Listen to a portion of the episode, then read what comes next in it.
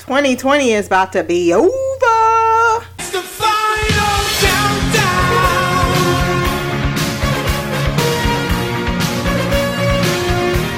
The final countdown. You're listening to that blessed and highly flavored podcast. It's only cause a nigga blessed. Welcome back to Black Girl Couch Reviews. I'm your host, Christina. We are back for another episode of The Expanse. This is the halfway mark, and I'm not okay. I'm just, it's going by so quickly, and I cannot contain my my frustration, rage after every episode when it goes off because I'm like, I need more. I need just about 25 more hours of this book. I love the fact that they are also this year and they're showing it on the Expanse Amazon Prime site that they are taking direct dialogue from the book on screen and it's just seeing things that play out in your mind differently even a little bit than what you may have seen it particularly the character of Konachek which we will get there. But I still like the changes for the show. It makes perfect sense every time they do a change and because the writers of the book and are heavily, I should say, involved in the show, I don't ever seem to mind it ever. I'm just like, oh, okay. I can see in this universe why that makes sense. So this is Down and Out, written by Matthew Rasmussen and directed by Jeff Woolnough, who worked on Vikings, Birds of Prey, got a impressive portfolio. I gave this episode a 9.8 out of 10, the only non 10 out of this season. But I do think, unlike some fans that ran to Reddit and immediately went, This is a filler episode. I know, just because you can write down your opinion for millions of people to view, you may think you're a film critic. However, if you are going to think you're a film critic, at least Google the word in which you are using to describe filler. It's like anything that is not fast paced, that's this is filler. I just, you know, oh, it's partial filler. It's no, the definition of filler has been warped completely by people online who don't at, at all try to adhere to any actual baseline of of knowledge. Like I, get that you are deeply into i'm deeply into film but i actually go the extra step because i didn't go to college for it and try to google words before i use them because i want to use them properly. But though this was not a filler episode it was a slower pace episode definitely after the huge intensity of last episode, but it was also like the first three episodes that everyone was complaining were equally slow. You need the the context to build up a show. You cannot have a story going 120 miles per hour because you want to get to that part of the story and want to skip the part that doesn't make your balls tickle.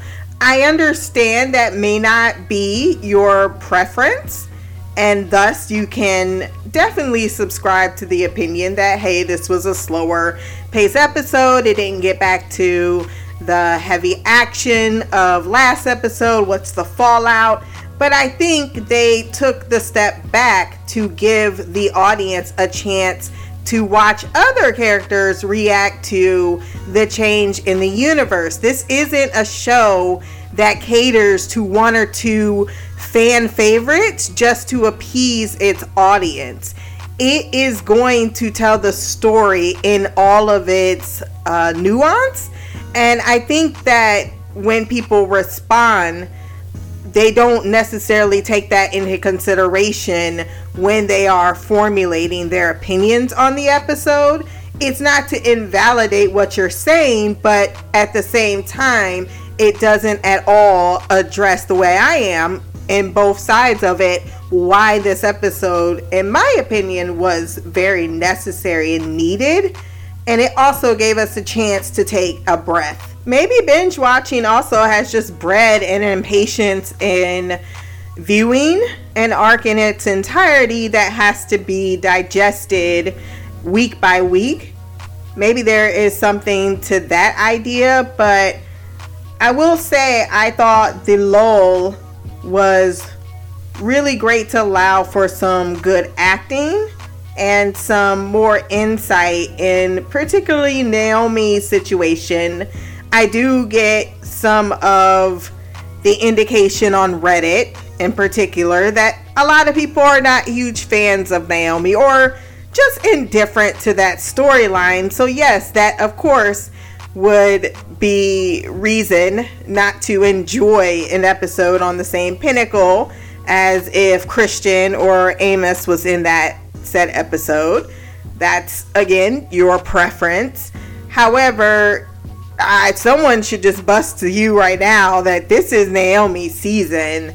It, it's gonna be focused very heavily on the Inaros drama. So that you might want to start contenting yourself with the fact that you might be seeing her a great deal of the time and maybe that is just going to make your enjoyment of the season suffer. But Nemesis Game is her book, so I don't know what you want me to tell you. but it's really good stuff we're getting on that side as well as with the other additional characters. Uh, the closing scene with Bobby and Alex running for their lives with some adrenaline pumping. I was thoroughly terrified for them I didn't know what was going to happen, and I know I needed to see Bobby in her armor this season. So whatever had to go down, it better have had Bobby breathing at the end of it, and I think she will be. Now, I have not mentioned at top like I usually do. I won't be spoiling any of the books in my recap. However, I will be discussing book spoilers uh, after the feedback section. I have read all of the books and the novellas. It is my favorite sci fi series of all time, if not my favorite book series of all time. And I cannot get enough talking about it. But I will say the one critique I will bring to the show in this episode in particular is that as much as everyone is saying they are ready for the fallout of the rocks, my critique of Naomi's arc is the fact that I don't have as much context as I think the audience should have at this point. And I'm not sure how I feel about the way in which they are dulling out some of the context that we are getting so I'm having a back and forth that I will begin in the episode and probably finish up in the spoiler section. I think I said like context 40 times in the last minute. I'm not sure why I'm just becoming aware of it, but it just hit me like a light bulb that I probably just repeated that word. I'm not going back to listen and look because it is also New Year's Eve we getting turned up. We already actually turned up. Already talked to the kid and wished her happy New Year's and asked her what she was gonna say. Well, she asked me what I was gonna say at midnight, and I actually had to think about it. She said, What did she say? Because it was something dumb. Nothing that had anything to do with anything. Just a random state. I don't even remember. That's how quickly it just went out of my brain because I was like, girl, I can't even hear you sometimes. I can't. Like, you, you crazy. But yes, I have the night to myself. I have the next 10 days off of work. I am about to spoil the living shit out of myself. I did buy one of those massagers, one of those handheld massager things that I saw on Twitter. I didn't get that particular one I, you know, I got to do my research first. got to look at the reviews. I went on Amazon and bought one, and I don't know how I feel about it. I don't think I like it. I don't think I like it at all, and that's very unfortunate because I really wanted to, but I do not think it is something. It's it's too cumbersome. Like if it's someone else with me doing it all by myself, and I already got an arm impingement, no, no, I'm good. I'm good. I may find something else that is a lot more in line with my amount of work I want to put into this. I really should just get massages, but the world's still fucked up and it's not going to be righted after 2020 ends. However, we at least have something to look forward to because God knows it can only get better, it seems, than it getting worse. Now, if the election had went a whole different way, the tune of that whole entire statement would be different. Y'all see that Mitch McConnell blocked the $2,000 increase and then held hostage? Like okay well i'll think about it if you a i forgot what the other one was because it sounded like something he would do but the other one was ri- just ridiculous. He's like oh and entertain the idea that trump really did. Have voter fraud in the election. I'm like what the hell is wrong with kentuckians what is going on with your IQ, people? I mean, Jesus. This guy, every time I see him, he looks like a disease. One that should have been taken out a long time ago, but keeps on. He is a cockroach. Okay? He is gonna hold on, looking busted up, freaking purple and black and blue and everything that was just bad lighting. Okay, sir. Okay. It's just not the the devil inside of you coming to to forefront and you forgot to put your makeup on today. Anyhow, I feel like I got really off topic. and we need to jump into this recap. So let's start with Drummer and her faction. They are reacting to the news of Marco's actions. And while it was a brief scene, it was a good look in how the Belters feel about the attack. And I'm sure the next episode we will learn the full extent of it because we had the broadcast, the Belter station, who is talking about the the attack and what is the fallout. Now, keep in mind this is Belter news, so we don't know and even they admit at the end like oh the estimate death rate is 1 to 2 million people. However with earth's resources being already dwindling they are bound to have much more devastation. And i think that's what we're going to be tackling next episode is that it sounds like it's 1 or 2 million because i know book readers are all going oh you know that's a little light for what yeah, hold your horses. I think they're going to come out and it's going to be much more worse than anyone had predicted and that's going to be that that um increasing amount of devastation watching play out so that it lingers more and we're not switching or we're not moving past it I should say too quickly and that's important it needs to be felt by every single character at every single moment in which more information is coming out and more decisions are going to have to be made, sometimes on very limited information. And you have Drummer, one of their folks, being like, you know, this, they're all sad about it. And he says people on Ceres and what was the other one? Tycho I think they stated was celebrating and they were like, Yeah, I don't believe that. And he's like, Yeah, it doesn't matter. The Earthers are going to believe it. Basically indicating that everyone is not going to be like, Hoorah, this is great that 2 million people just died. But then they're also going to have some folks like Joseph and them being like, Well, they don't shed no tears when they be killing us because Ganymede happened, Eros Station happened. We didn't get no tears. No one gave a fuck. And there's a lot of righteous people, and this should bring out those types of people. And it's fair that this type of devastation never wants to be justified. That's what the good moral code in everyone tells them. And there are those that stand in that truth 145%. And then there's those people that are oppressed and are kind of like. Uh. I'm not saying I would have went that route. That is not justification to kill a whole bunch of people. However, I can see why my bro would go that way. And that is the unfortunate truth of the matter that makes so many uncomfortable because I've seen the many conversations in which people are going back and forth.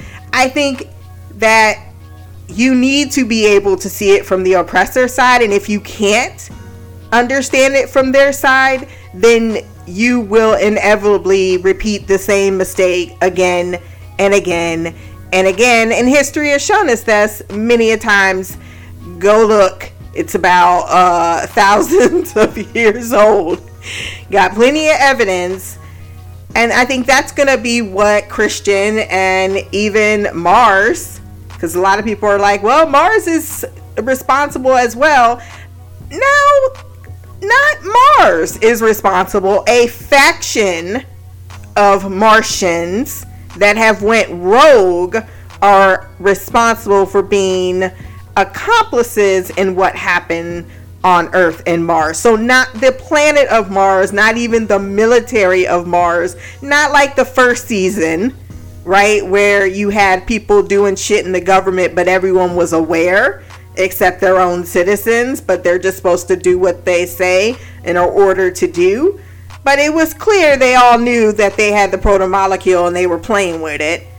That wasn't a, a closely guarded secret, it would seem. And in the same way that, well, you I don't know how Errinwright was playing it just a bit differently, but with the fact that Chrisjen knew about it, she didn't go tell Salvatore. They was handling that shit on their own. So factions happen, and I'm not at the the mindset to be like, well, Martian is the Mars is responsible too. A, a, a group of people. We don't know how big that group is. It could be 10 to 15 people. That's not enough to blame a whole entire continent, or not continent, but you know, a planet or culture for those 10 people's actions. And that's already starting the racism. See how quickly people become when it nationalism is involved? that the show is trying to showcase and that's what's also brought up. It doesn't matter. Now what oksana says marco has now involved everyone in this. Every belter is now a enemy of every inner. And there may be a few that see it differently but right now with this amount of catastrophe we either uh, find ourselves taking advantage of the situation and binding together or split and then tortured and then we lose this opportunity and then we fracture and then we're back at the bottom but we possibly are going to be worse from there. So th- there's a lot of decisions that have to be made and that's where i think characters like joseph and oksana are going to be of the mindset and that's going to be problematic for drummer whose first response to the news is because she's talking to Oksana and she says, This is my fault because I'm the only person that had him in an airlock. And she's trying to say, You can't move or you can't live in the past, you have to move forward. And Drummer says it's hard to move forward when it's basically my fault. Not only Ashford, now uh, Fred, and then she mentions Naomi, how this must be breaking her heart we didn't see that she reached out to her, but we didn't need to know that she probably sent her a message immediately after she talked with her crew. And then you also get the opinion of what I was saying earlier, where it's like, well, I wouldn't have put it on them, but they did deserve it. Even if it's innocent people, it's we were always innocent too, and that's the part that when you are talking about the oppressed to what happens to the oppressors and you're like oh this is so terrible keep in mind that they have enacted the same atrocities against the people in which they are calling now the terrorists the horrible people. They committed genocide. Just because the number was smaller in a certain scale to them doesn't mean that genocide was not enacted. And it's not the first time We saw Anderson Station. We saw them get rid of a whole group of people because they had the audacity to stand up and want actual health care. I hope they go more into the conflict of the Belters, which they very roughshoddily tried to bring up in the Cyn and Naomi conversation. I tried to, they did, but I will get to that eventually. I want to still stick with drummer because there's a lot more to talk about. There is no doubt that Marco Inaros, or Inaros, as they keep saying him on the Belter side, is a monster. He is not a good person, and it's not because necessarily of his actions, a 100%, his very zealot, very, um, very epic actions of destroying millions of people's lives. That was men, women, and children. However, in his eyes, if he sees his own people feeling the exact same type of pain, when does your pain become more than my pain? Oh no, we're starting to ask Westworld questions. and I like the fact that it's so easy to say he's a villain, but he's not a villain for the reasons in which I view him as a villain. His personality betrays him. Everything about how he presents himself betrays him.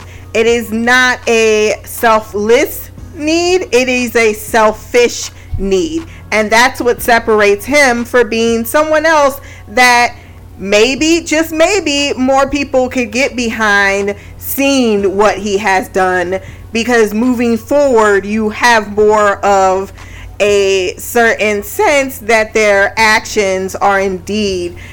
Um, they're making a sacrifice, even if that sacrifice is uncomprehensible, or I should say, reprehensible.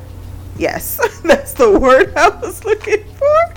I'm not doing no editing tonight. I'm just letting you know that right now. But that's also the thing about the selfless people. I don't think they would make that sacrifice or make that choice to make that move to destroy their enemy. It was audacious in the way in which it was merciless in its execution. But then you see how he acts in his personal life and it's clear he wants control. He has vanity, his whole Pella Rocinante. I love that. The way in which he even exudes his manner with the 12 o'clock shadow. Oh, I need, at the end of this, I, I need someone to just write a whole thesis on Marco, James Holden, and Naomi because there's just so much there. So much and it makes so much sense and it falls so in line with the source material, but it's so subtle that my fear is casual viewers might not be able to catch a lot of the things that play out in the scenes when they're together. And it's so good as a book reader because I'm hearing it. I'm hearing that in a dialogue of Naomi. I'm hearing what's in Philip's head. I'm knowing what's in Marco's head, and yet it's all done very unspoken and it plays out between their dynamic, but it's not something that is in your face. And it's also not a topic I even wrote on Reddit in a response that a lot of people may not be comfortable delving into because we are talking about an emotionally abusive and uh, not healthy relationship between all three people. And it's not a situation a lot of people probably want to think a whole lot about. Like, oh, I need to put some work into the fact that how fucked up this really is. Back to drummer. She says that Fred Johnson was a good man after the one guy said that he was a good man for, or he heard he was a good man for an earther. She says he was a good man, period. And she sees, even between people that she loves, that are family, that there's a divide and how the Belter Nation should move forward with what has happened. Oksana lets drummer know, like, hey, when I was talking to you before, I saw that message that you got from Marco Inaros inviting the factions to meet up. And this is also what separates Marco. He definitely wants to get the people that are like I think bending the knee, but not quite bending the knee. Like you're on my side or you're not on my side, but I assure you it's better if you're on my side. And he is not fucking around with just how orchestrated and how weaponized he has become making himself, declaring himself the leader of the Free Navy. He is the police, he is the government, he is the head of state, and everyone better fucking fall in line. And that's gonna create some problems because Drummer is gonna want to slice his neck off. Now, how do I think? Because we don't get too much, we don't actually get any of Drummer after this what do I think that drummer is going to do? She gonna get up in his face, and then he is gonna play with the fact that she let him go. He is going to twist her guilt and shove it down her throat because that is what Marcos does. And I have no doubt that he sent that message with every anticipation that she would hate it. He knows about her close relationship with Ashford but I think he also knows her crew better than she knows her crew because the way Oksana and all of them are acting, they're going to be totally on board with signing up or being a part of. And if he can sell it, which he's going to sell it, Drummer is going to find herself in a predicament. I think there's prediction she might run into Naomi.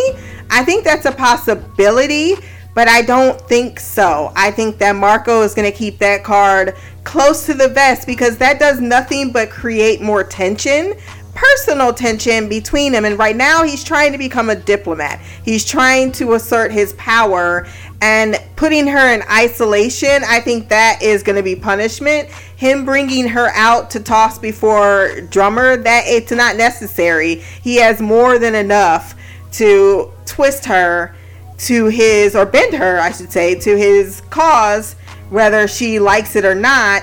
And the fact that many belters are going to be suffering as a part of how the inners are going to treat them at this juncture, they're going to be dependent on each other more than ever. So squabbles may seem rather nonsensical in the grand scheme of making sure that their people are fed and taken care of. So there's going to be some decisions to be made that drummer is still going to have to sacrifice and be diplomatic or she can't live with that and she needs to find James Holden and they need to go rescue uh, their significant other. Okay, let's get it. Bitch, let's get it. So let's check in with Amos and Peaches. He wakes up in her cell. There's rubble everywhere, but they are both relatively unharmed. She is messed up with her hand, and he puts it in a sling for her and he yells for help. And he is able to get in contact with the guard, Rona, and she is able to let him out. He's like, uh, she's like, I can't get this open. I'm gonna go find some help. He's like, fuck that.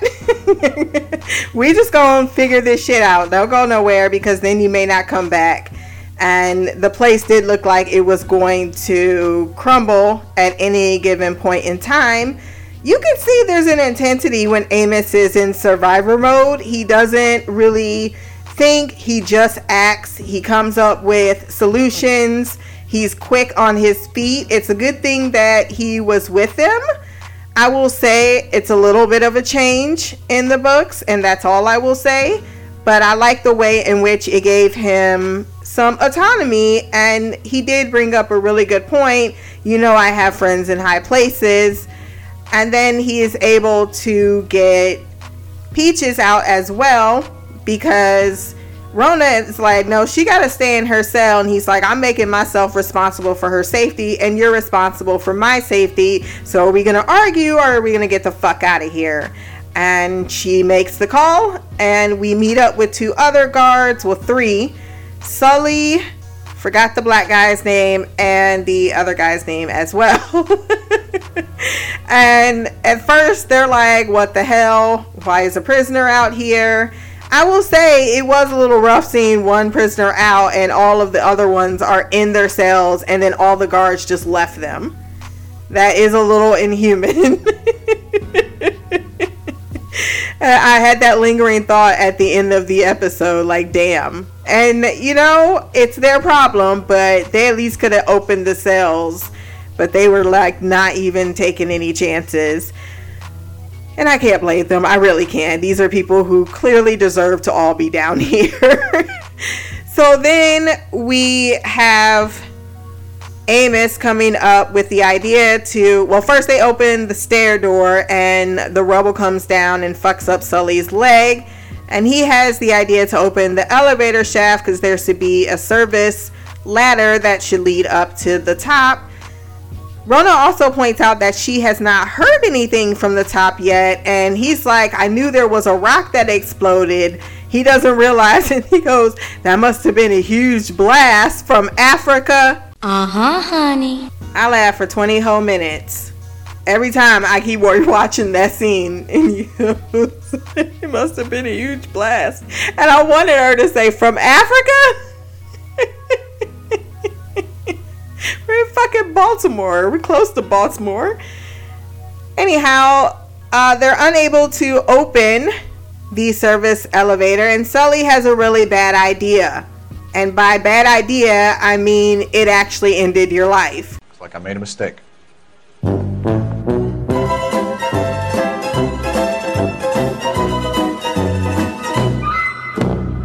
But it also saved a lot of others. Out of all the folks, why did we have to get Konachek? Just bad decision making. but ew, I hate the fact that you can tell someone's just a disgusting human being when you see their glass and it's just fogged up and stained like even their breath is trying to escape them but him screaming i have rights and then they open the door and they point the gun at him and he was going full throttle and then he's just like so what's new and i knew some people were kind of liking this guy and the whole time I was just like oh this that's why he was calling him tiny because this is the kind of dude that has a two inch dick oh, That's awful. That's awful. But he is useful and he is able to get that elevator door open with absolutely no problem. And then they're able to get the service ladder, but it's behind another barrier. And he makes the comment like, oh, there's not a lot of ways to get out of here. And she's like, it's a maximum security prison. It's not meant to be escaped from, clearly. And the fact that it's 10 levels down with people with mods, yes, it's really not meant to be escaped from. But he comes up, Amos, with the plan of shooting two bullet holes and then having Tiny he said, What did you call me? You're ugly. You are disgusting. I'm going to kill you. Give me $200. He's going to open, and then that is going to lead them to the top. It's a really good plan. We also find out that the weapons are DNA identified, so no one can take any of the other guards' weapons. Nice little detail right there. Let's go now to one Jim Holden such a lonely day, and it's mine. The most loneliest day of my life. I felt so horrible for Jim this entire episode. he was just so alone. He has, and then him and just in that, that, um, which I love, the transport little bubble thing, him in there, and he says, Naomi, I need to hear from you, and everybody knows. So it's a gut punch because he don't know yet, but he's about to find out. And then he just continues to say, "It's not good," the understatement of the century, and then lists all the things that are an absolute nightmare for him. He cannot reach Amos or Alex. Fred Johnson is dead. The proto molecule is gone. He can't reach his parents, and the Montana grid has fallen. Oh my goodness. Oh my damn. Oh my goodness. And he ends with, I need to hear from you. Now, someone else made a comment of it feels like Jim Holden is not the protagonist or the lead character in his own show. And I think that is a twofold type of idea. Now, in the book, James Holden's POV is he gets more chapters than anyone. So there's no debate on who is the main protagonist or POV. I would say, up until this point in this particular season, he has maintained that. But book five is one of the books in which James kind of takes a back seat because he's been in the front seat for so long. So I get what the poster was saying that, oh, he feels very restrained this season. Yeah, that's apropos for the allowance for the other characters to take a much bigger focal point because we've gotten to know just about everything there is to know about Jim Holden, and it can only manifest so much further with him. And by manifest, we need to know what's going on with his brain that still can see things that other people can't. But we put a pin in that for some other time. So that's a great time to start having Amos and Naomi and he be reacting versus the one that is proactive to the things that are happening or reactive to things that are he has to take control over. So he's in a very helpless position and that is exactly what the character is supposed to be feeling right now with the isolation of not having his family, not knowing if anyone is okay. He hasn't heard from anything. And then, worse, at the end of this episode, one's worst nightmares just come to fruition. And he's playing it, Steven straight, very straight face, very true to Jim Holden. And I think that statement earlier in the season, it does so much work still of you look well rested. Yeah, well, I'm a mess inside. He definitely plays that mess inside and I think at some point before this in the end of the season, he's going to implode and things are going to hit him in a way in which he does react. But what I like is is the shock is still there and it causes people to react in different ways. We have, and we follow up very quickly after these few additional scenes on Tycho with Bobby and Alex and how they react. So you have Amos and Peaches, they don't know what's going on. So they have to discover what it's like on Earth, what situation for the POV of the audience. And then we have the drummer and the belt and how they feel. There's some sadness, there's some regret, but there's also some righteous, uh, you know, satisfaction despite it not being a healthy feeling. And then you move on to Holden, whose prime whose priority is the protomolecule, getting that back. That's what he has decided to focus on. It's always been the thing in which he cannot escape, and thus that's all he can do. And he goes and talks to Bull, who he meets outside the door of interrogating Sakai, because the guard he put in charge decided to bust a cap in her, because that's how it be sometimes. And then you have the way in which Bull continues to talk down to the Belter even after everything that has happened, that his attitude has not changed. And then Holden makes a line in this interrogation scene that tells me that despite, well, one is completely ignorant, and the other is, despite his romance with a belter, still doesn't quite understand his empathy as well exactly what the belter fight is all about. Why there are belters that feel the way they feel and he shows his naivete in the room when Sakai says, you know, I don't regret anything, and Bull is threatening to put her in the recycler, feed her to the mushrooms, and then eat them in front of her. She says, I don't give a fuck. and then Holden says, Well, I don't understand. You weren't some rock hopper. You had a good life here. And she looked at him like, Oh, yeah, I had such a great life working for an earther under an earther corporation for another earther and another earther like do you think we want to be your lapdog why do you feel like being under your boot even if it's a comfortable place underneath the boot is where we want to be. We want our independence. Keep telling us what's best for us. You keep not allowing us to think for ourselves and then when we do think for ourselves you kill us. You take away our supplies and now you guys are running off to this new world this new planet and another part about the first episode or was it the third episode? It was the third episode that i forgot to mention was the unemployment. Like i didn't touch on that conversation at least i don't remember touching on the conversation about the people in the bar that were harassing naomi.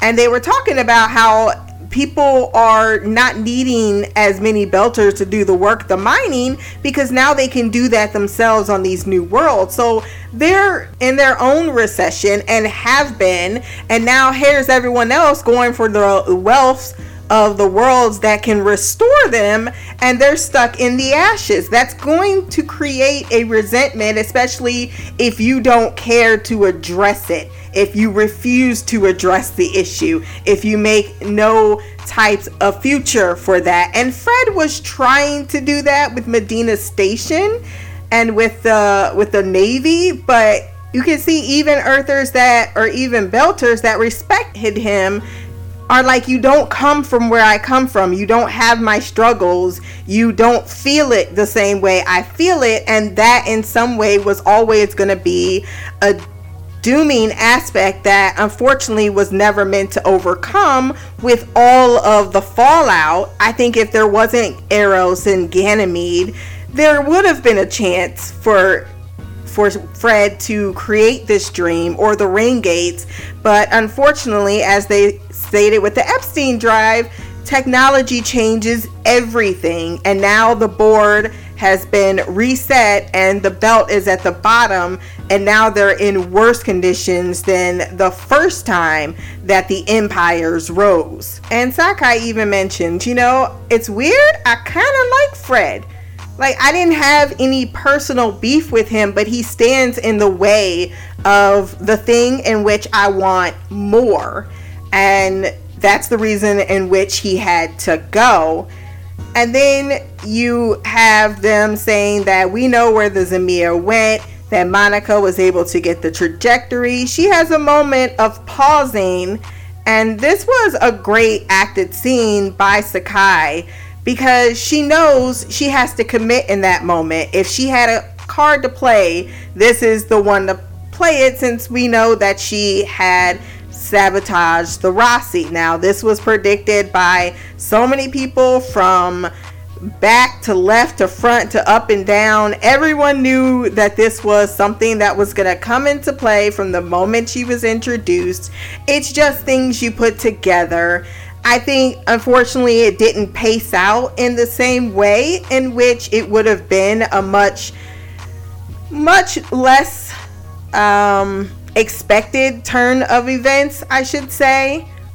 But I think that the fandom was a little harsh on its treatment, and I'm pretty sure I'm going to hear it in the feedback too, uh, of Holden and why he did not think to entertain the idea that she may have sabotaged the Roci, especially when she says, wait one minute, and then she takes a moment to gain her resolve and she says see you when you get back. And then she made another comment of you know not just what happened what's about to happen. She was dropping all types of hints. This episode was dropping a whole lot of hints for every character because ain't nobody can hold water like these belters secret secret operations is not what they do which is a little surprising considering they are very good at being smugglers and things of that nature.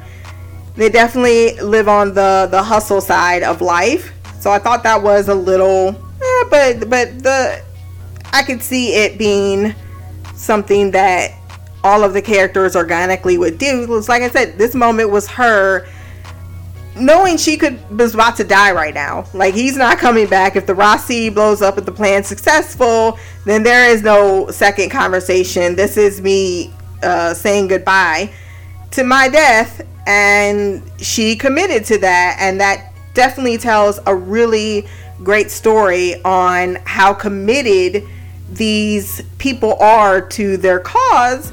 And it's not that the cause is wrong and that is the genius of Marco. He has taken very valid, there's no lies in his speech. There's none. He's not lied yet. And that's the dangerous power that he pulls is that all he has to do is use his enemy against or to stand in, as justification for the atrocities in which he will enact. I mean, because destroying Tycho Station, there's a lot of fucking belters on Tycho Station. That's uh, not the best interest of your own people, right? But for Marco, it's about getting rid of Fred Johnson and Holden. And if we're to be believed, also one Naomi Nagata, I've got a lot of feelings and questions about that that I will be talking about in two sections as well. So after that, we check in with Bobby and Alex, who are still in the Razorback. I hope we get to see some Bobby action at the end. Um, not too much with their scenes, except for the fact that Alex wants to contact Holden, but she says no, that will give our location away. Like the best thing we could do is keep moving forward so that's how they decide to deal with the loss is just to not focus on it and to work on bringing the people that have helped us formulate out to justice. That's what they're focused on. I think eventually, I think in the next few episodes, we're going to see a lot more people take this in. And I think they're going to be taking it in for a while. And that's another part I think when you're in the viewing experience you could lose is the fact that this is not a day or not I should say a week has passed. This is still relatively in the same days afterwards. It hasn't been a great deal of time from the moment they they grabbed Sakai and they got the announcement from the Free Navy. I would say it's probably been one day, two at the most. So it's not as if all these characters have had you know, some good amount of time to process their emotions. No, some of them are fucking desperate and acting rather suicidal, and it makes absolute and utter sense and not stupid, as some people like to point out on Reddit. Yes, I'm calling all you motherfuckers out because I hate when people just jump to one thing like you're not using your smart you cannot use your smarts and you also can be emotionally compromised and that's exactly what happens. Eh, but it doesn't necessarily mean you're being stupid either. Sometimes the sacrifice or the risk is just what you're willing to risk and if it works out for the wrong well that's on me that's not me being stupid that's me being I could have done that a different way and now I will live to be wise or not wise on that decision quite frankly whether they needed to do it or not Frankie made a not Frankie, I was calling her Frankie Adams. Bobby made a call that was rather risky and calculated risk because they are not a gunship. If they're spotted, they're not going to have much to to protect themselves, and that's exactly what happens because they watch the Barkeith and they are able to see their transition or transaction. They realize that they are giving Marco Inaro's actual frigates, and they are actually giving him his navy, not just weapons. And then the Babbage ship ends up leaving, and then they are spotted. I'm just gonna finish up this because it was a really great way to end the episode, and then they have to run for their lives. And then we finally get to see how you would act in the high G burns and this is something I've been totally wanting to see because it is a is a very very um, physically unhappy, unpleasant place to be. And the show kind of sometimes understates it, especially in their chase scenes. But no, running for your life in a high G burn can kill you just as much as the missile coming after you can kill you. And you're not going to feel great afterwards. But I like their maneuver to Alex's to dump the core. We saw that with Ashford. And that is basically their only move because the missile hopefully will get devoured in that. But they will think that the ship has been destroyed and they won't keep chasing them. Because if they keep chasing them, now they're completely powered down and it's going to take a moment for them to power back up and get to some type of safety where could they go next? We know Chrisjen is who they're probably going to want to contact. I think at this point, Alex may want to reach out to Holden to at least let him know what he where he is and what he's doing. But for the most part, I will say I don't really care too much about what's going on with Alex. Let's move over to Naomi, who is being escorted by a very man. She gets manhandled by everyone who she comes into contact with Notice the only person who has not manhandled her is Marco.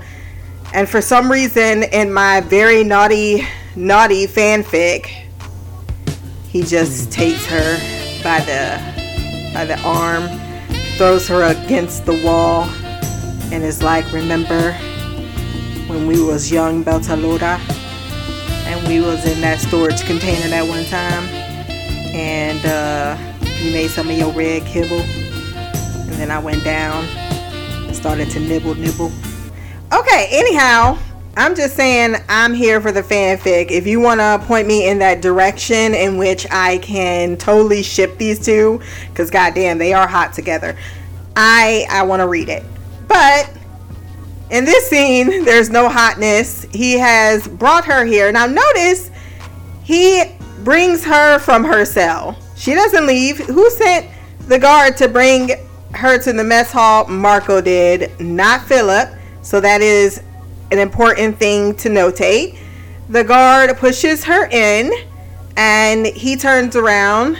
Everyone was laughing until she came into the room. It's just the center family right there, right? I wish we would, oh, and this is a complaint I'm going to have in the book section, but I will say I'm missing the the story that was these people. Why are these people so important to each other? Why, when she walks into a room, everyone instantly has a reaction, not just Marco. You know, there's a relationship with Carl, there's a relationship with Cyn, there's a non relationship with Philip, and then there's all of the tension in the world in the relationship between Naomi and Marco. There's some mutual mutual dislike, but there's also a whole lot of manipulation and punishment, but there's also hurt. There's just a ton of emotions that Dom and the actor Keon plays really well between them and he says, I heard you're not eating. And then he kind of slops some food in a dish. And he has a space waiting. So he clearly has, again, planned this and says, sit down and eat. And then she doesn't immediately do so. She says she wants to go back to her cell. He says, come sit. He even tries to implore to get her to sit, which is interesting. And then he says, Try to get to know your son. That's why he brought you here. And she says, I'd rather go back to my cell or something to that effect. And he, she says, I'd rather leave. And he says, That's what you do best. God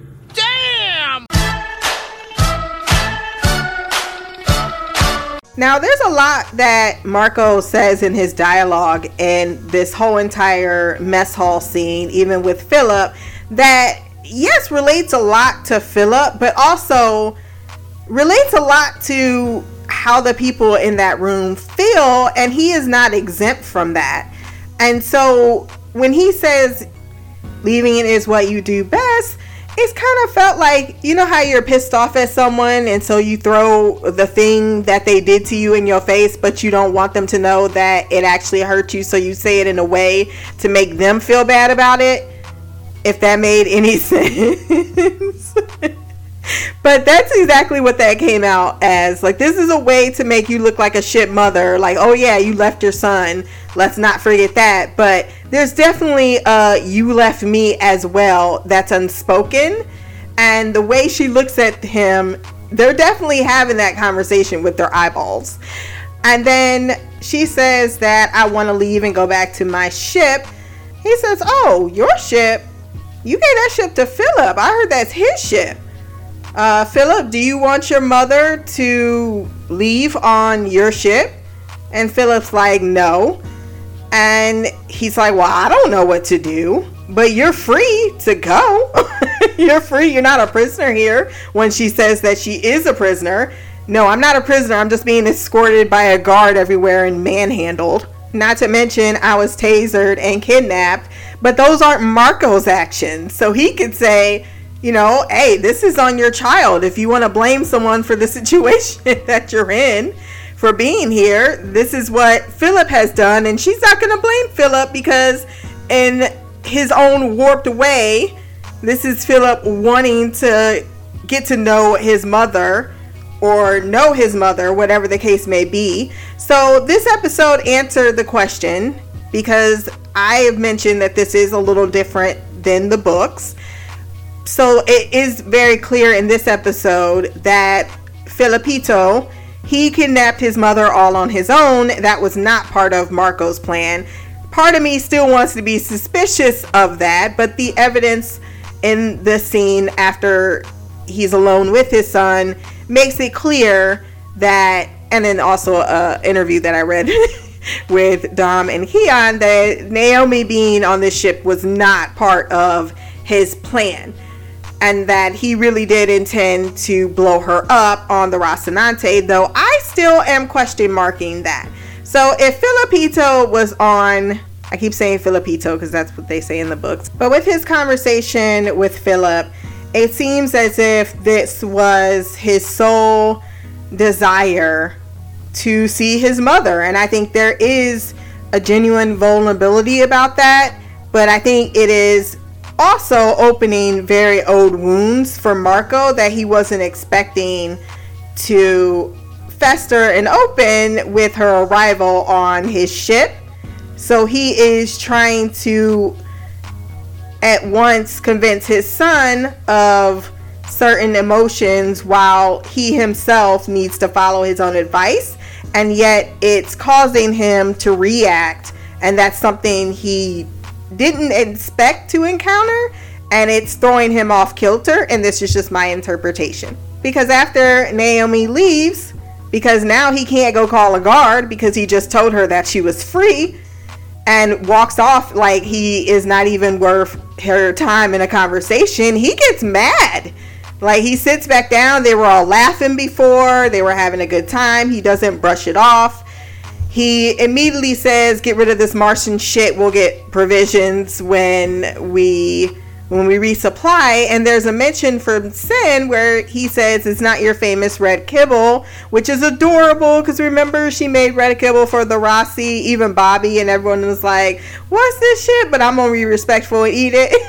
so it turns out that she used to cook for her family all the time, and they loved her red kibble. That is just a very endearing little I want more of that. I need more of their interactions with each other, not just this hostility. And maybe if we had gotten some context that they did leave in the book, I, I, but I get it. It's 10 hours of television. You can't put everything in. So I'm of two minds about it. But I do think they could pour just a little like I I really wanted Naomi to sit down at that table for no other reason than to try to assess her enemy. Anything, but I can also feel that her reaction is organic because she's not that same Naomi. She's not trying to play the game. She right now is desperate, reeling. She knows, and I love how Dom explained it. Like there was a naivete in how she thought it was going to go with her son because she does see him as the little boy and not the grown man. And it kind of plays into what I was saying that I'm not saying her actions were smart. No, I, I hate that word. I'm not saying her actions weren't ill advised to not bring backup and to go try to reconcile with your son. But she had all these illusions in her brain and she wanted to make that journey.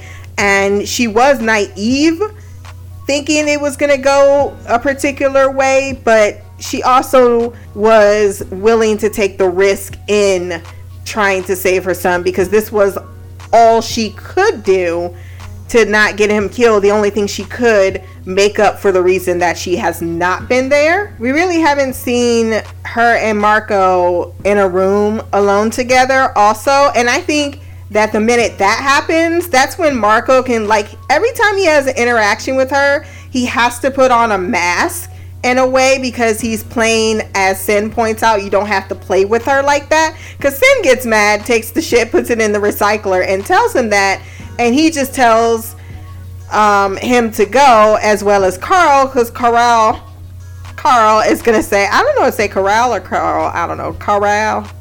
Now I just feel like I'm country. She says you're just gonna let her go and he's like uh, there's nowhere for her to go on this ship. And I'm not sure what like Corral wants her to be tortured and Cyn just wants her to be welcomed back into the family. Is it my interpretation that Carl might have the Karal might have the hots for um may have the hots for Marco? I don't know because she had some crosswords for her later on. But we know that Naomi has not been eating because she can't. How can you eat when your situation is what it is?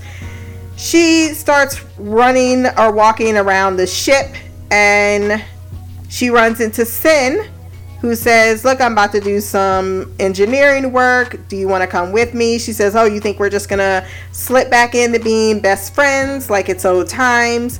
She points out that she's very angry at him for the fact that he allowed Marco to poison not only his heart, but Philip's, and she had counted on him to let the decent side of him save her son.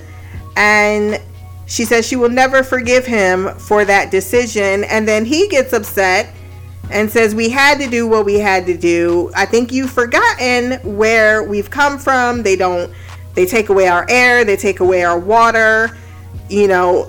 And he brings up the part of Marco's speech last week that a lot of book readers were talking about that wasn't mentioned in this particular or that particular episode.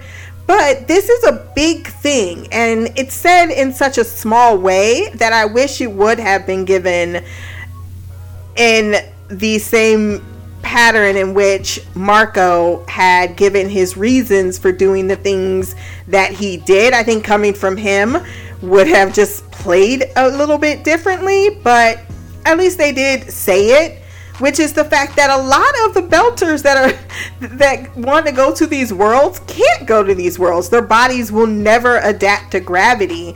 And then pulling in the fact that Naomi herself knows exactly what that feels like, how that messes with your mental psyche, especially when you desire it or you just want the choice.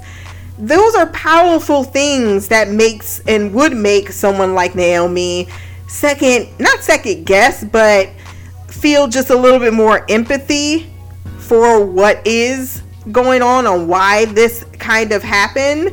She just doesn't like who's at the head of it because the thing about Naomi, and they don't, I don't know if they're really gonna uh, heighten it the way it should be heightened because it's not as if she doesn't make it clear she is about the about the struggle of her people. She's made that very clear since season one.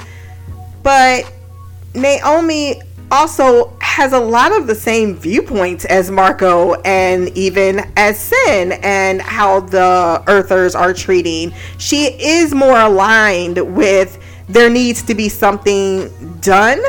And while she isn't gung ho Fred Johnson, she at least feels that's the best avenue at the time. But she also would have had that feeling in her soul the same thing. Like it's she even told Jim, it's a whole bunch of earthers, you guys. And yes, we know you're good people. I know you're good people, but if you're going to want everyone to get on your side, some people have suffered a lot more and have lost a lot more and you're the only person that's going to uh, connect with them is going to be a belter. And that's the whole tragedy of the situation. This is a very relevant and very scary and unsettling time and then when you have your oppressors not caring like they they make a mention and this is very brief and this is don't beat me because it is a minor book spoiler but they do mention that even on earth the gravity meds that they're making or that the belters need to adapt to the environment they stop making them so there's a lot of mounting reasons why at this moment at this precipice why while marco is absolutely public enemy number one he also has the very real capability of getting the belters assembled and to actually give them some agency in which they created in the belt. That is too that's like honey to a bee despite the fact that it it definitely has a very fatal existence. It is irresistible in its creation and almost inevitable. And I really like Naomi's comeback. Like, you know, yes, you're you're making all the right points. The, the the people who can go to the planet, their children will never be belters again. They're, we're talking about the in, the extinction of our culture and then the rest of us are going to be left to to rot in the void and continue to be the slaves of the people that are going to have even more power over them that they previously did. These are very real fears, palpable fears that belters are feeling, even if they're not acting on those fears, but they're also starving. So then Naomi makes her way to a computer module or something. She tries to get access man, he even locked her out of the airlock. And we know from Naomi's story in season four that she said she almost locked went out of an airlock and he made sure she could not even access that. Man, Marco is Oh man, he is definitely a study in psychology for real. That's why I kind of keep side eyeing his um his absolute nonchalance that she would be here. He seems to have things well in hand for such an unexpected guest, even if it is causing him to get a little more frustrated than he probably has been in a really long time. Did I mention that Carl is a Carl is a gender bank character that's supposed to be a male? But I really like this actress. I think she's doing the damn thing it's just so unfortunate she hates Naomi so much. Because Naomi, I love the way she even walks around the ship. Like, no one is her friend. She's not welcome there. I will say I miss the fact that there isn't more people on the ship, but we're starting to get. This is a pretty secretive plan, and his faction never was that terribly big. So I'm okay with that. But you see, she's not, as much as she can walk around and she has the illusion of freedom, she really doesn't. And I think with more people, you would get that sense as everyone's kind of watching her. And she can't make a wrong move without someone telling Marco what she's doing or Marco t- asking people about what she did. So that that uh, feeling of being trapped, I thought was fairly well portrayed. Uh, even the way she even tries to to go into a room, like she has no friends here she is the Inyaloda, Welwela is what they call uh, someone who is a traitor to the race. So she is in a hostile in- situation, and then she is also starving and decides to go into a mess hall that's deserted and warm up some food. I'm really surprised that they kept the knives out, but Marco is a narcissist.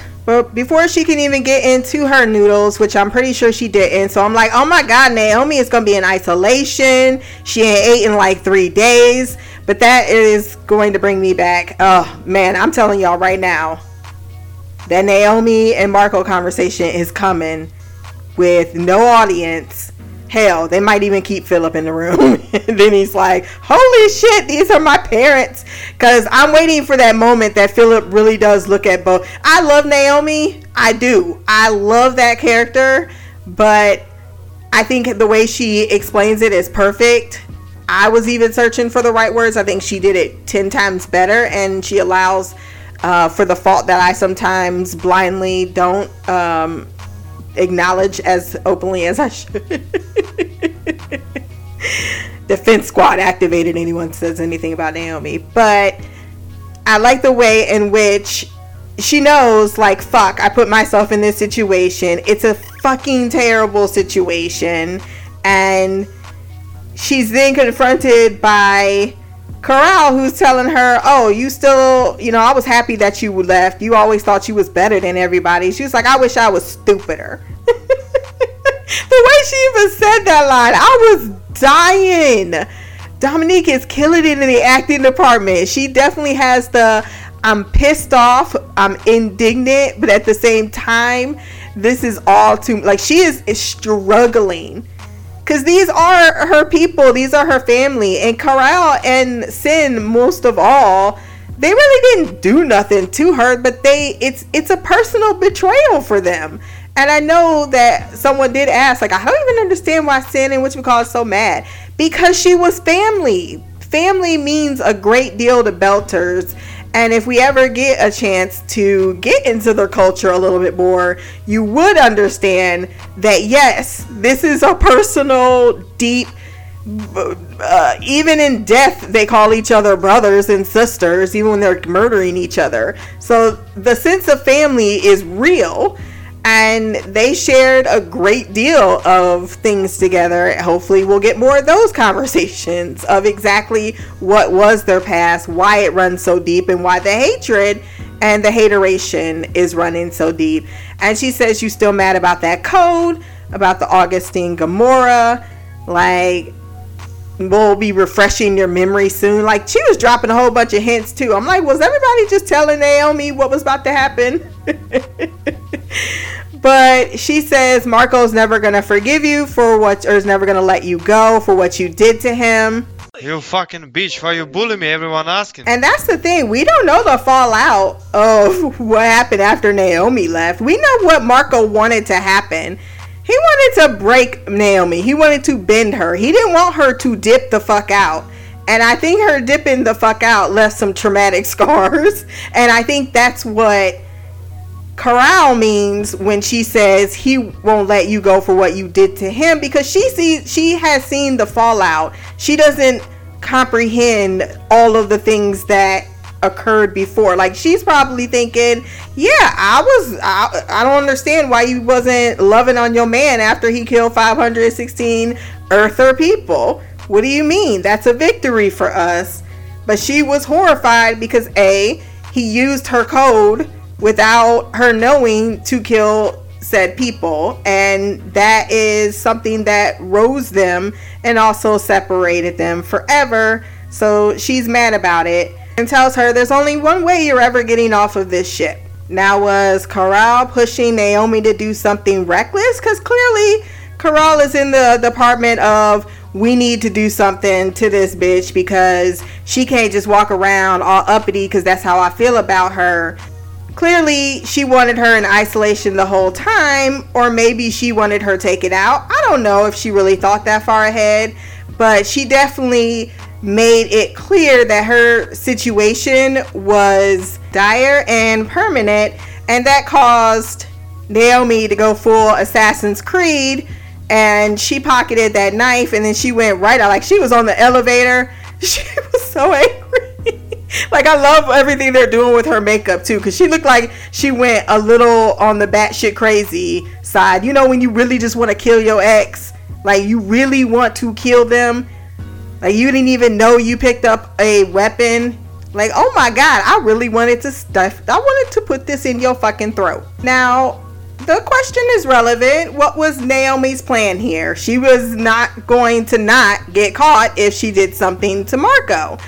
Naomi didn't give a shit at this moment. She figured if the only way I'm getting off this ship is in a body bag, you best believe I'm taking that motherfucker with me. That is what Naomi was thinking. She was watching her son.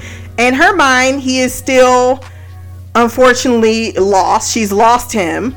She's still desperate and she is out of her mind, probably hasn't slept in 48 hours. And the person that has created all of the pain and the devastation in her life what's happened to her relationship with her son that man is about two feet away and if i cut off the head of the snake then maybe this stops maybe what he's doing stops give the give the inners their justice because it is not just Naomi. It's a lot of belters that are now targeted just for being a belter. It's gonna get ugly out there in them streets, and if there's any way to salvage the situation, there's not.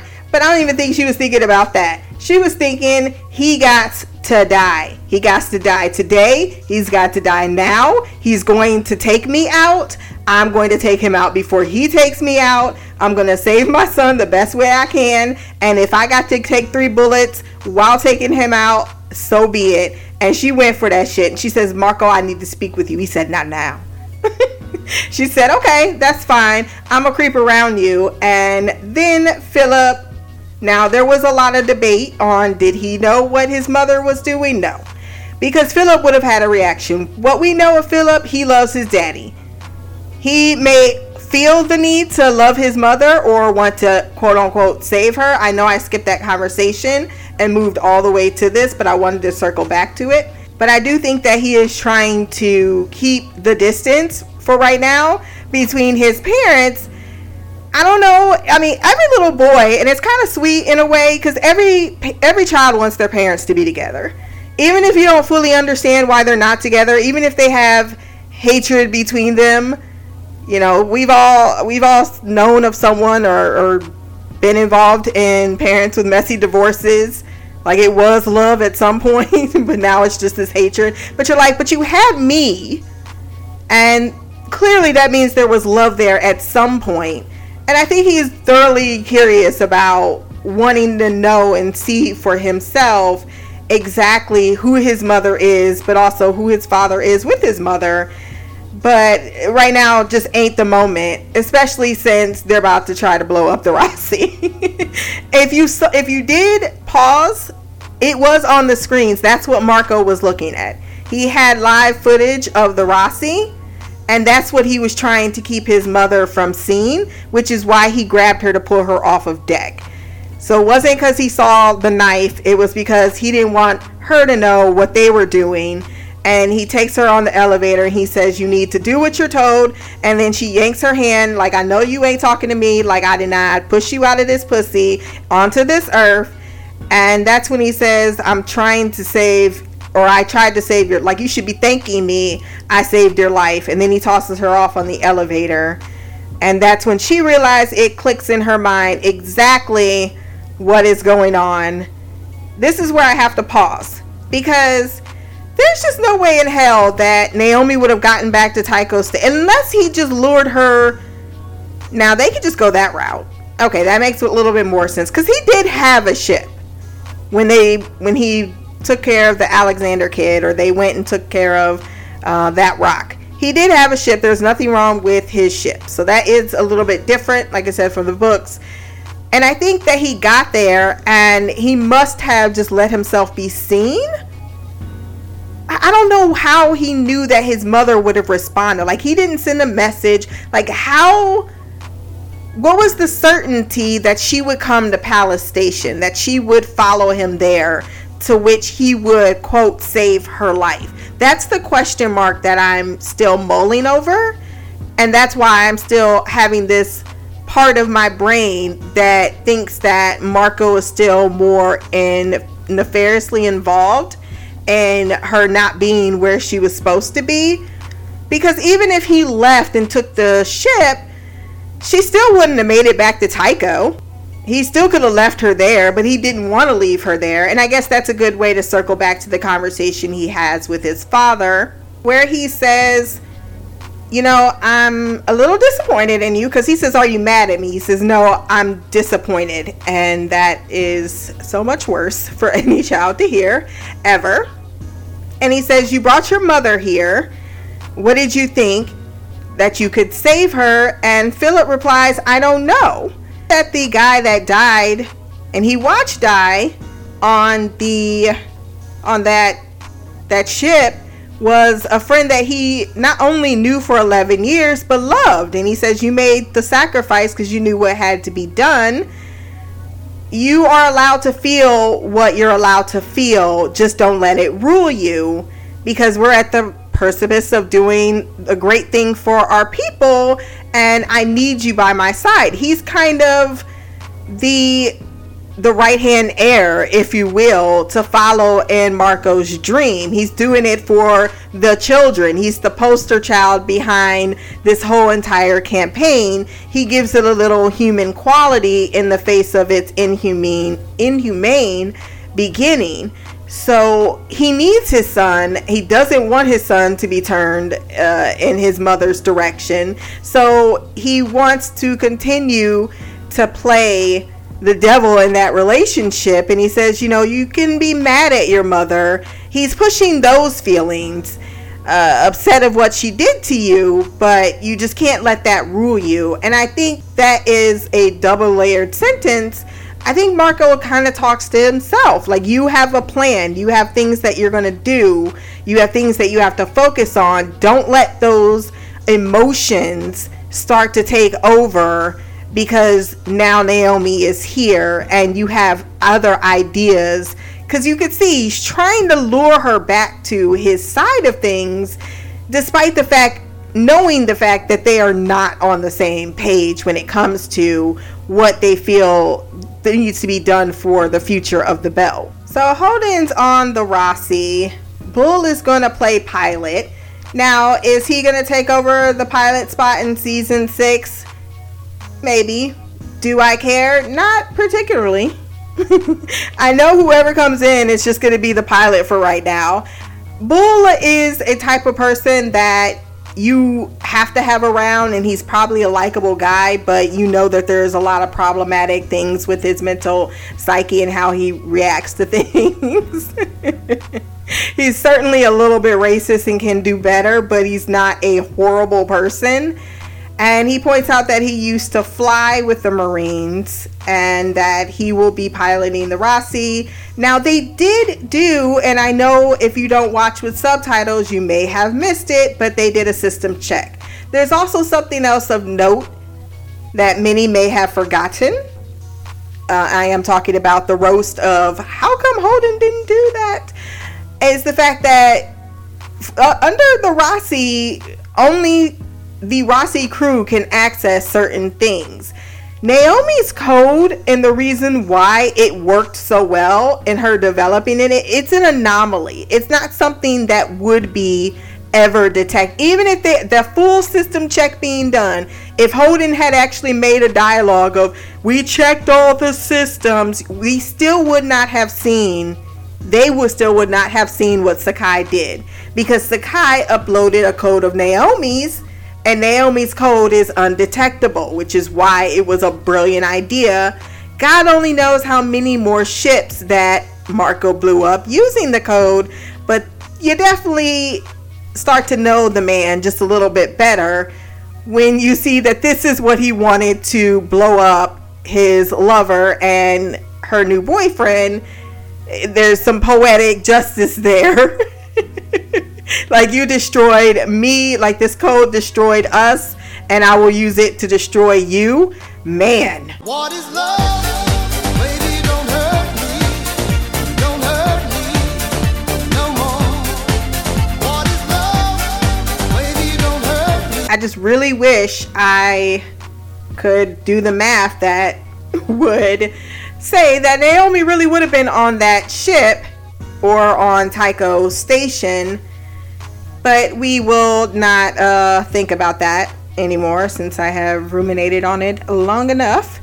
They did have the trajectory of the Zmeya, and they were like, "Yeah, we're gonna go get them motherfuckers." And I was like, "Oh, look at Holden using a whole bunch of." and then the bull definitely is on his side. He's like, "Fuck yeah!" I laughed because that was very Earther dialogue, and after hearing so much of the Belter Creole, hearing two Earthers speak, and it's just just like you would feel to people from Earth would speak. I don't know, it, it, just that. I don't know why it, it just really made me tickle with laughter.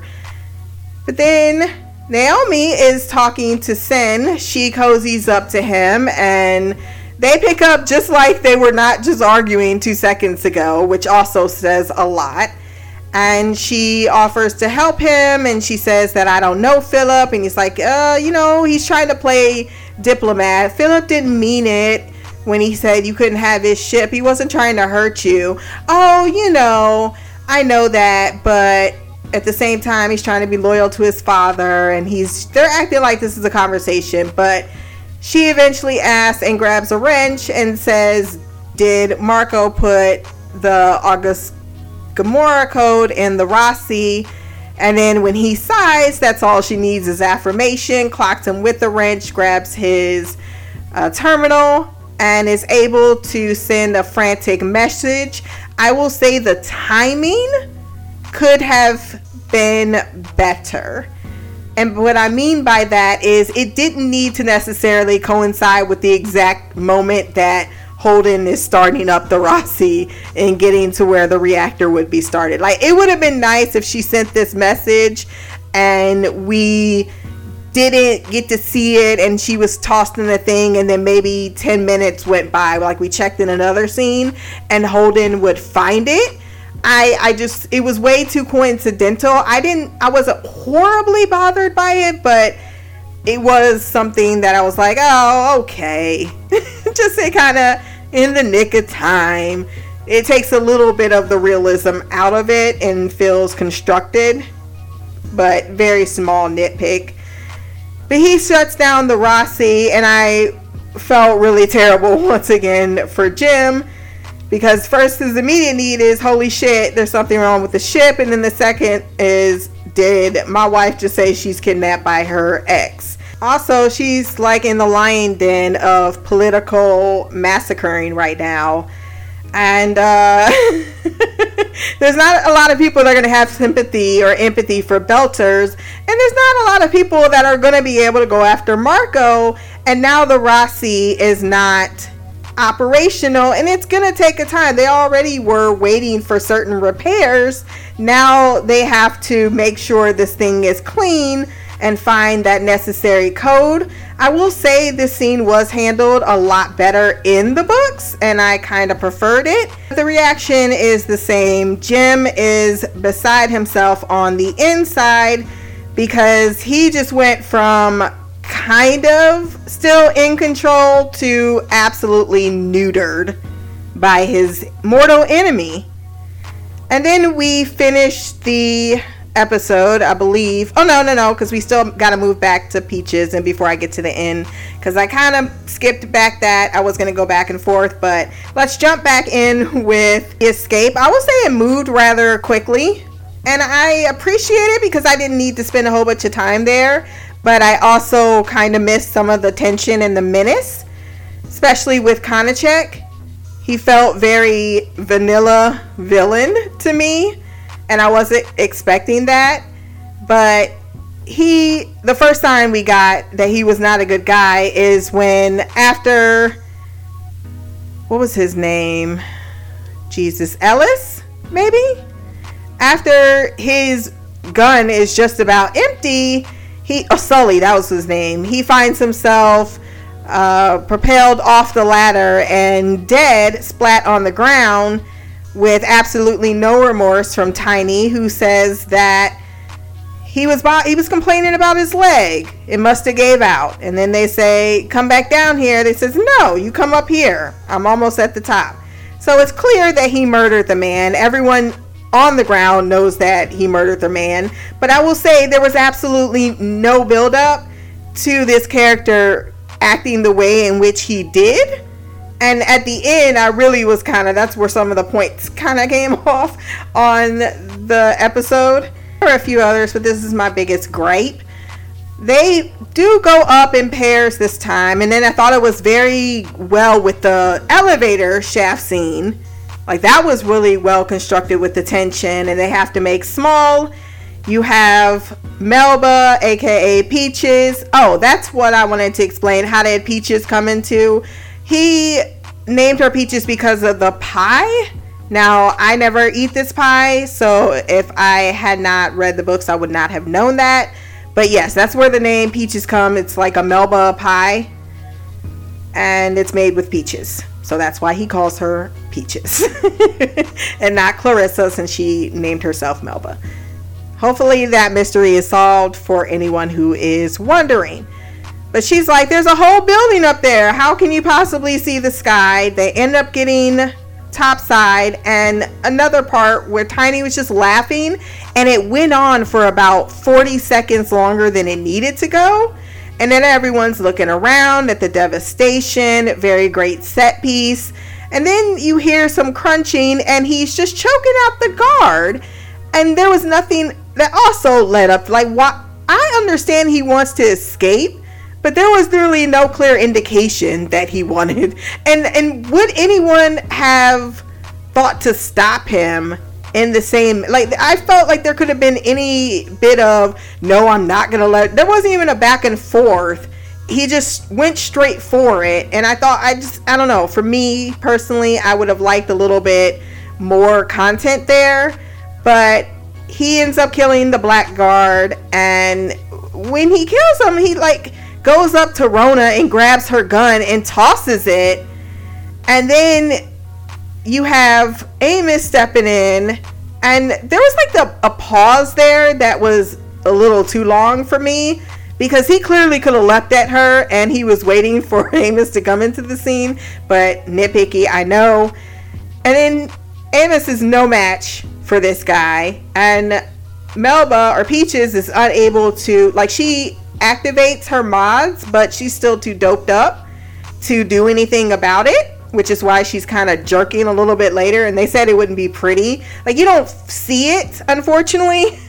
But if you're a book reader you can hear everything that is happening in that scene about you know how fucked up she did mess herself up trying to activate that mod to save amos.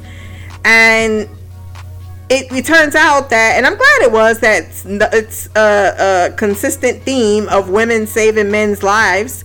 And Rona is able to get the guy's gun and use it with his hand against him, shoots him twice, and then what every male in the world was having uh, just an absolute woody about was the superplex that he did very much out of the books, kicking him in the balls and everything. Like I kicked him in the balls so hard, he was never gonna have kids again. I mean, he fucked, he ruined his uh his dick before tossing him. The scream was epic. The hit was epic. I'm. Sh- it was a great scene. Do not get me wrong. Wonderful scene. However, I'm not that goo goo or gaga for wrestling moves. And then Rona tries to be like, oh, I should do my job. But I also was supposed to pick up my kid this weekend. And Amos is like, stop it. Clearly something has went terribly wrong. Fuck your job. I, I got it from here. She's not a threat to anyone. And I did try to save your life. And she eventually just says, yeah, you know what? You're right. and walks off to do what she has to do. Melba's laughing as well because she never thought she'd feel the wind again. And then she says, Well, now what? And he says, Yeah, I don't know, but we should get out of here. And that's where we leave those two characters. Can't wait as they discover more the full extent of exactly what has happened. You know what? I want to know if we're going to get a reactionary scene of Amos being told that Naomi was kidnapped. I feel robbed of a bromance moment in season four that I did not get of Amos reacting to Naomi in danger. And I hope I get at least something this season to make up for that because I do miss the fact that these two are very close friends and not so much as a dog, but an actual friendship. And I want to see more of that shown in the show.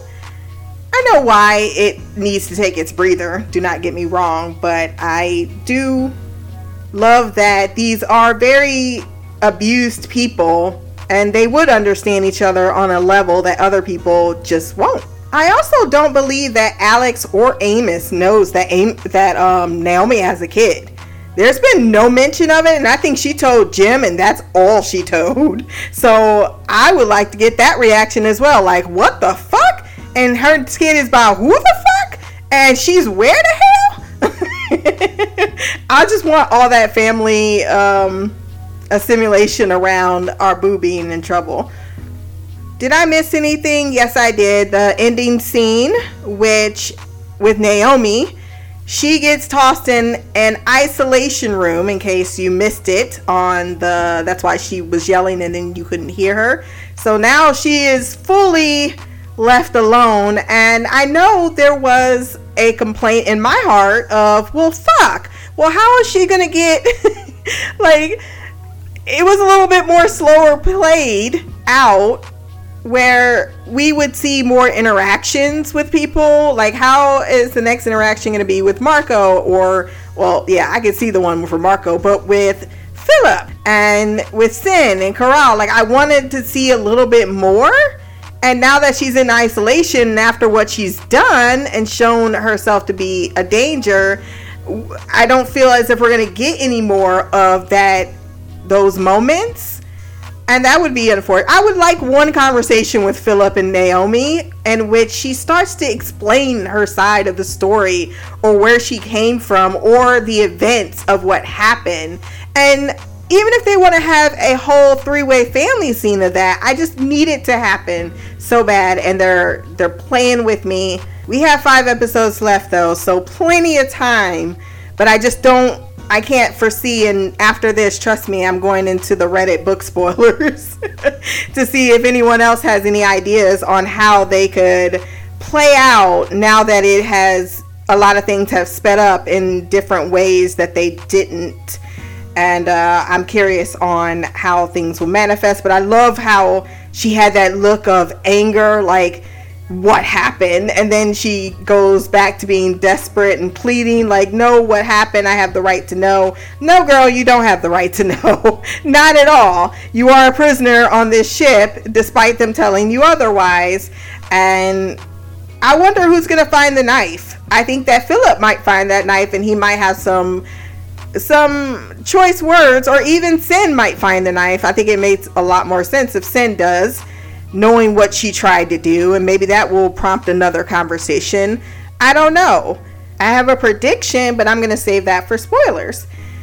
I think I have exhausted after almost two hours every plot point in this episode. I already knew I was going to talk my ass off about the expanse, and I don't give a fuck. I will fangirl about this for hours on end, but it is time for us to jump into the feedback.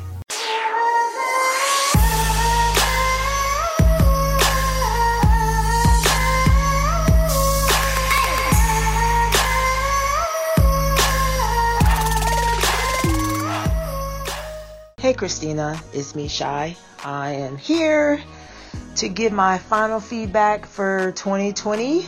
Yeah, and it would happen to be one of my favorite shows, um, The Expanse. So going out with a bang. I am so ready to put 2020 in my rearview mirror because this has been, in my years on this earth, this has been the worst year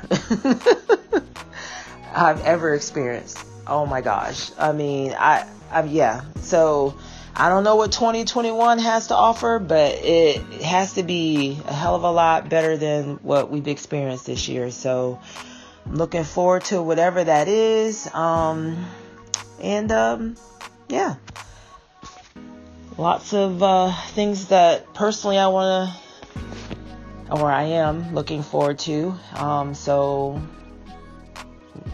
I don't know, but we shall see. As for the show, Um, I did not write any notes because it is hard for me to watch the show and write notes because I am just zero honed in, focused, tunnel vision on watching the show that I don't um, I don't even have time to write notes.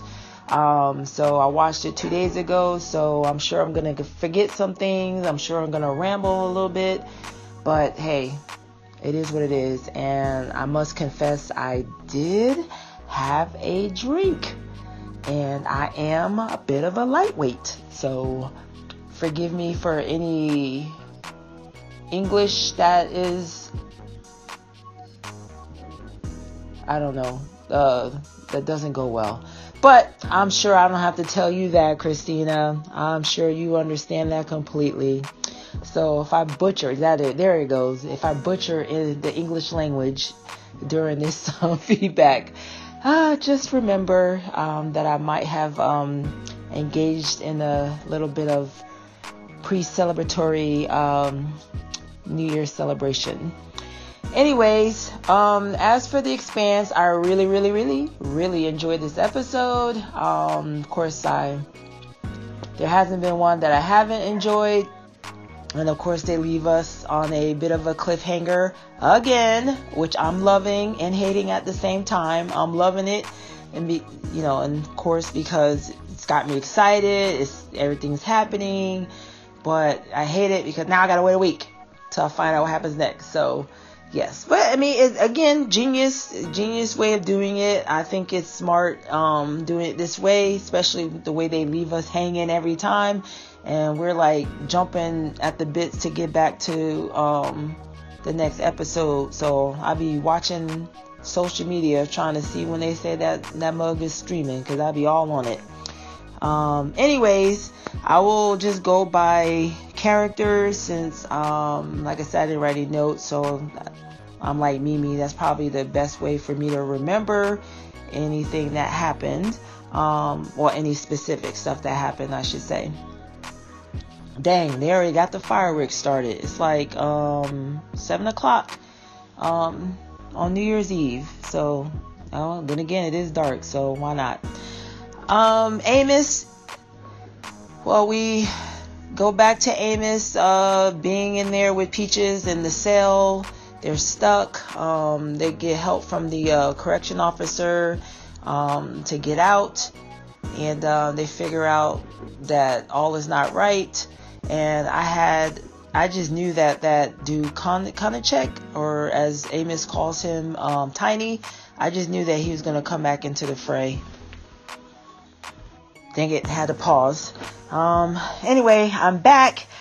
So, yes, Amos, Tiny. Um, yeah, I knew that dude was gonna come back to play a role, and sure enough, um, he he actually cracked me up in the way he talked, cause it was like he he just had this weird way of talking, like you know, he's just like he was just talking about the weather. It's like, hey, how's it going?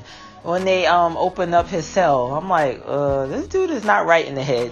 I, I I knew that from well, I mean obviously he's an inmate, so he did something crazy, but yeah, just the way he was just talking like they were all buddy buddies. Yet I'm sure he was plotting murder in the in the back of his mind, which we got to see with that one correction officer. I don't even know why they trusted that dude.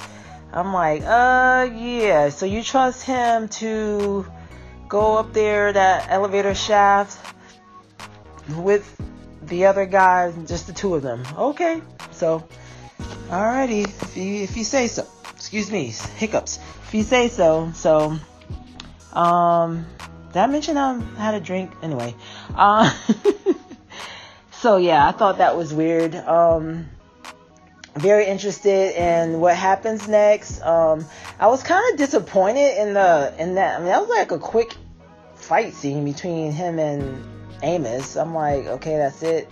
he gets shot, and then Amos does a what's it call it? Surplex, some type of wrestling move. To um, I used to watch wrestling with my with the boys, but I don't remember what that's called. Superflex, super whatever. Some power move that got um that threw the dude down the down the hole. Um, so I'm like, okay, that's that's that on that. So I'm not sure exactly where they are, and you know, in in respects to the rest of the world. So I'm not sure how long it's gonna. I know the correction officer is like, yeah, I'm gonna go see my son. Like, uh, how are you gonna get there? Like, what what's left? I, I don't know. So I'm not very sure on how things are, and we still don't have. We didn't see Chrisjen in this one. So there's no word on if you know if her husband's okay, if her family's okay. So I'm sure we'll get her in the next episode. Then we got Naomi, Marcos, and Philippe or Philip. Sorry, Philippe. It's not freaking French. Um, um, so Philip. So I don't know. Is it me or does it seem like he's wavering a little bit? That he really is, um, and maybe Marcos sus- suspects that too. That he really does want a relationship with Naomi. I mean, he's acting angry and trying to be all hard.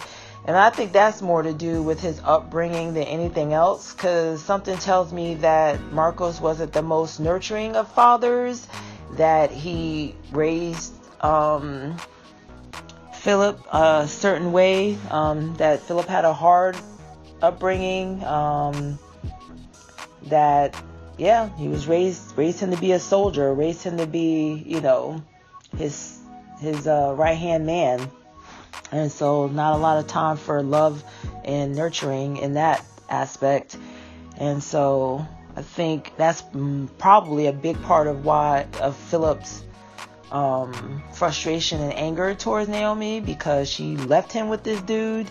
Cause he's he's a he's a he's an asshole. I mean, even to Philip.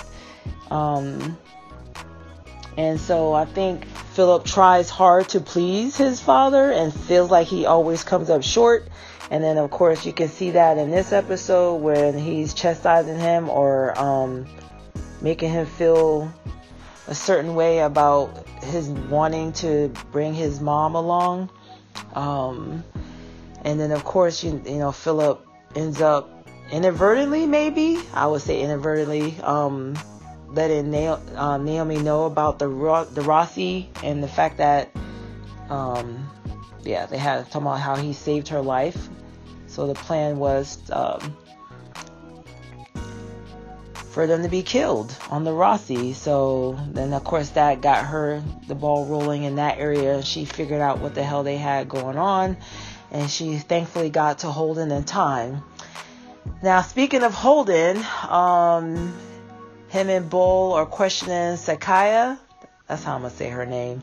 And um, I, you know, I was I felt she was just a little bit too cocky, too like whatever um, when she was talking to them. Um, and when they talked about going wherever they, I forget where they said they were going. Um, and uh, she was like, "Oh, see you when you get back." And so I'm like, mm, "There's something not right." Of course, I couldn't figure it out. So I'm wondering how, like, if she she reports directly to um, Marcos, or there's just a long line of people. I don't know. I'm not sure how their hierarchy goes and where she falls in that, but she's definitely um, loyal to the cause. That's for sure. So yeah, I was. Um, it made sense when Naomi put it all together, and we realize that, or we're- find out that um, they planted that code, Granad code, whatever, some code that causes the reactor to combust and blow up. Um, so that was interesting. I was so happy to um, that Holden finally found out what's going on with Naomi. That you could just see the look on his face, like all this, you know, taking it all in at once. You know, her mom was dying, and then finding out that Naomi is captured by Mirko. So, yes, these next few episodes in that aspect is going to be very interesting. I'm very, I'm very much looking forward to it. And um, yeah. So then we got Alex and Bobby, who were continuing to um, pursue that um, that ship that Babbage was on, and which led them to some meetup. And of course, they got um, they got caught. Um, can't even think of the word. yeah, yeah, language is the first thing that goes, as I'm sure, again, you know about that, Christina. Oh, Because, yeah, I'm struggling with the English language right now. Um, so they got caught up and they were chasing them and they were trying to evade them and barely was able to do so. They had to, you know, let go of some fuel or something. Um, but anyway, which caused them to catapult out of control into the space. So that'll be, and that's how we left on that cliffhanger with that happening. So, um, wondering what's going on in that regards. Um, so obviously the the Martians, we already knew the Martians and the Belters were working together um, in that capacity. But yeah, um, very interested to learn more about that. And then we have drummer. I figured that she would get back into the fray. Um, so she accepted um, Marco's invitation. So I'm thinking she's gonna play a role in rescuing Naomi. Um, but yeah, she's in her feelings. You know, first it was um, Ashford and then Fred. So she's definitely um, not gonna sit this one out. And so my question is, because it seemed like her crew, they weren't all on one accord um, in regards to the plan. So I'm wondering how that's going to work out. Um, if they're going to end up, if they're going to continue to be loyal to her because they seem to little, be a little bit on the side of Marcos and the idea of Belters having their independence and, you know, the inners, earthers, um, not being in their business anymore. So I'm sure that's very um, intriguing to a lot of Belters. So very interested in how that's going to pan out. Uh, if you hear the dinging, that's my security system. They keep going in and out of the door.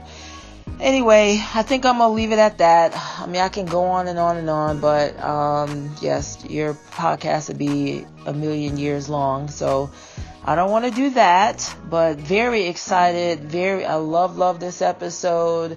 I'm just so excited. This is my favorite season so far. So season five is bringing it. So yeah, I definitely got to get those books and start reading. Um, so that's my goal is to start reading um, the Expanse, and especially when I hear you talking so excitedly about them. It really and, and I enjoyed the churn. So um, just gotta get my little booty. Um, well, I should say I should order them and sit my booty down so I can watch them. I mean, watch them, read them. Oh my gosh, my English. Anyways, um, that's what I'm uh, I'm gonna just leave it at that before I say something else crazy.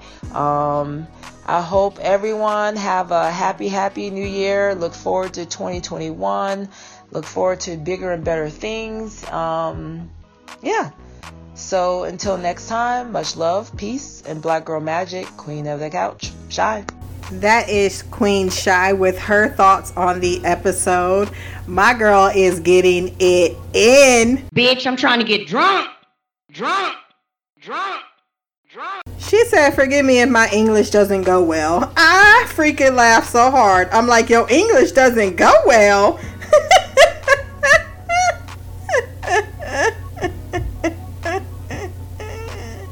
everybody putting they um I'll be multitasking and I'm looking on Instagram right now because I got a an alert that Scott Evans has decided to prank his brother once again. That is so adorable that they do that. I do other things to my siblings. um so yeah, uh back to your feedback. Yeah, you pretty much we had the same feelings. Um Marco is a son of a bitch. He definitely is that. I think that there there's definitely a lot in Philip. I think he's stuck, man. He's stuck between the woman he doesn't know that's his mother. He's stuck between you know, wanting to know what's the truth, what's the lie, because you, you always want to know for yourself. Marco can tell him every story in the book. He's still going to want to know. And I think that that motion Marco understands and feels, and he doesn't want that to conflict with what Marco's doing because that means that Naomi gets influence over him. So it's not so much that he doesn't want the mother and son to know each other. He doesn't, if they were all on the same page, this would be ideal for him. Ideal, but they're not on the same page, and he really doesn't want to lose uh, uh, like I said, that's his heir. That's his um the prince in the kingdom. If he's the king, and the prince clearly has a role to play. If it wasn't for the prince, his his uh plan could have possibly been destroyed. And we see that it was Marco who he trusted, who he has been trusting to carry out very important parts of the success that both of them have accomplished. A lot of that's been on little Filipito's uh, head. I know you said he's not Italian or whatever you said, Filipito, but I call him Filipito all the time because that's what they call him in the book. Filipito. Um, what else? Can he be saved? I'm not sure. A lot of people feel after you kill 2 million people, do you deserve to be saved? Someone else said all you deserve is a cruel death. Guys, this boy is 16. he may look like a grown ass man, but he's he's a child. And that's the sadness of it all. It's he's a child. If this was an earth boy, we would I mean, I just love how the show in itself in its existence brings out a lot of the things in the show they showcased as the flaw in humanity and seeing people immediately react it's just great like oh his, his he could just die a courageous death. He could also just serve a sentence for his crime. That's not an option no? But he also was someone who grew up under uh, one he grew up thinking his mother abandoned him. He's heard the stories. He thinks his mother wanted to kill herself instead of uh, be a mother to him and then abandon him uh, has went out and he looks at her on the news and she's just this famous celebrity who's done otherworldly things. She's like one of the most famous you know reputation means a lot in the belt. So there's that fascination of like oh my god look how wonderful this person is and yet why couldn't they stay and love me? That's a wound man. And then you have your father playing on that room i mean he uh, there's a lot of guilt between marco. There's a lot of fault i should say between marco and naomi. I know we know that naomi didn't have a choice but it also was a choice if you know what i mean. It still has the same amount of fallout no matter what the circumstances were. And both decisions she made was gonna ha- was gonna create um, a mess for her and that's why she resents marco so much. But it was because of this dream and i think that she knows things that we don't yet know. Like what made marco is he it's easy to say he's just the the righteous arm for the cause but what made that arm? What went into that hatred? Why does she go up to him and says you always wanted to make your enemies burn and he acknowledges that's true however i've grown wiser than that now i'm trying to do it for something greater and i think that's the lie he tells himself but what precipitated that type of hatred. I think she knows what that story is, and that makes it even more richer because you know where the other party is coming from on some base level, even if you don't alike, alike, like or support what they're doing. And I think that's a very dangerous situation that Naomi is going to have to confront at some point and it's going to come at head with this with the son and then yeah i mean philip is, is, they do a really great job of portraying and the actors doing a great job of showing that he's being pulled in every direction and ne- none of the directions unfortunately give him the solace or is going to give him the peace because in choosing one he has to he has to basically decide between his parents who in their own ways do love him. That is just the the truth of the matter. What do you do when you're in that situation? And you're going to cause psychological problems with him and both parents in some ways got to know that they are to blame for that so yeah, very interested to see what happens with his character the rest of this episode.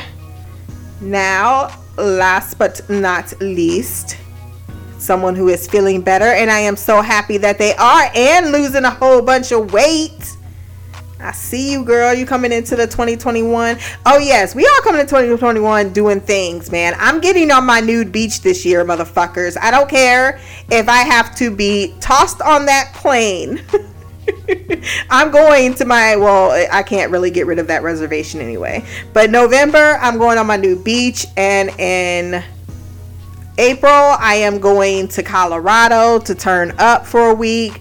I am planning things this year to do something that will put 2020 far in the rearview mirror. You mentioned this is the one of the worst years that you've I agree. Absolutely and a 100% agree. The worst years. And I think that millennial time, that millennium spectrum, we, we ain't had to deal with much. We had the 80s. And that really was the good years. then we had the crack years of the 90s, but if you didn't live in a crack neighborhood, really didn't feel it as much. And then you had the 2000s and the sex symbols, but then we got a whole bunch of things called the internet and flip phones and a whole bunch of other gadgets that made our minds go, eh, it's the world, but we can find our little place in it and other people that join us. And then 2020 happened, and we said,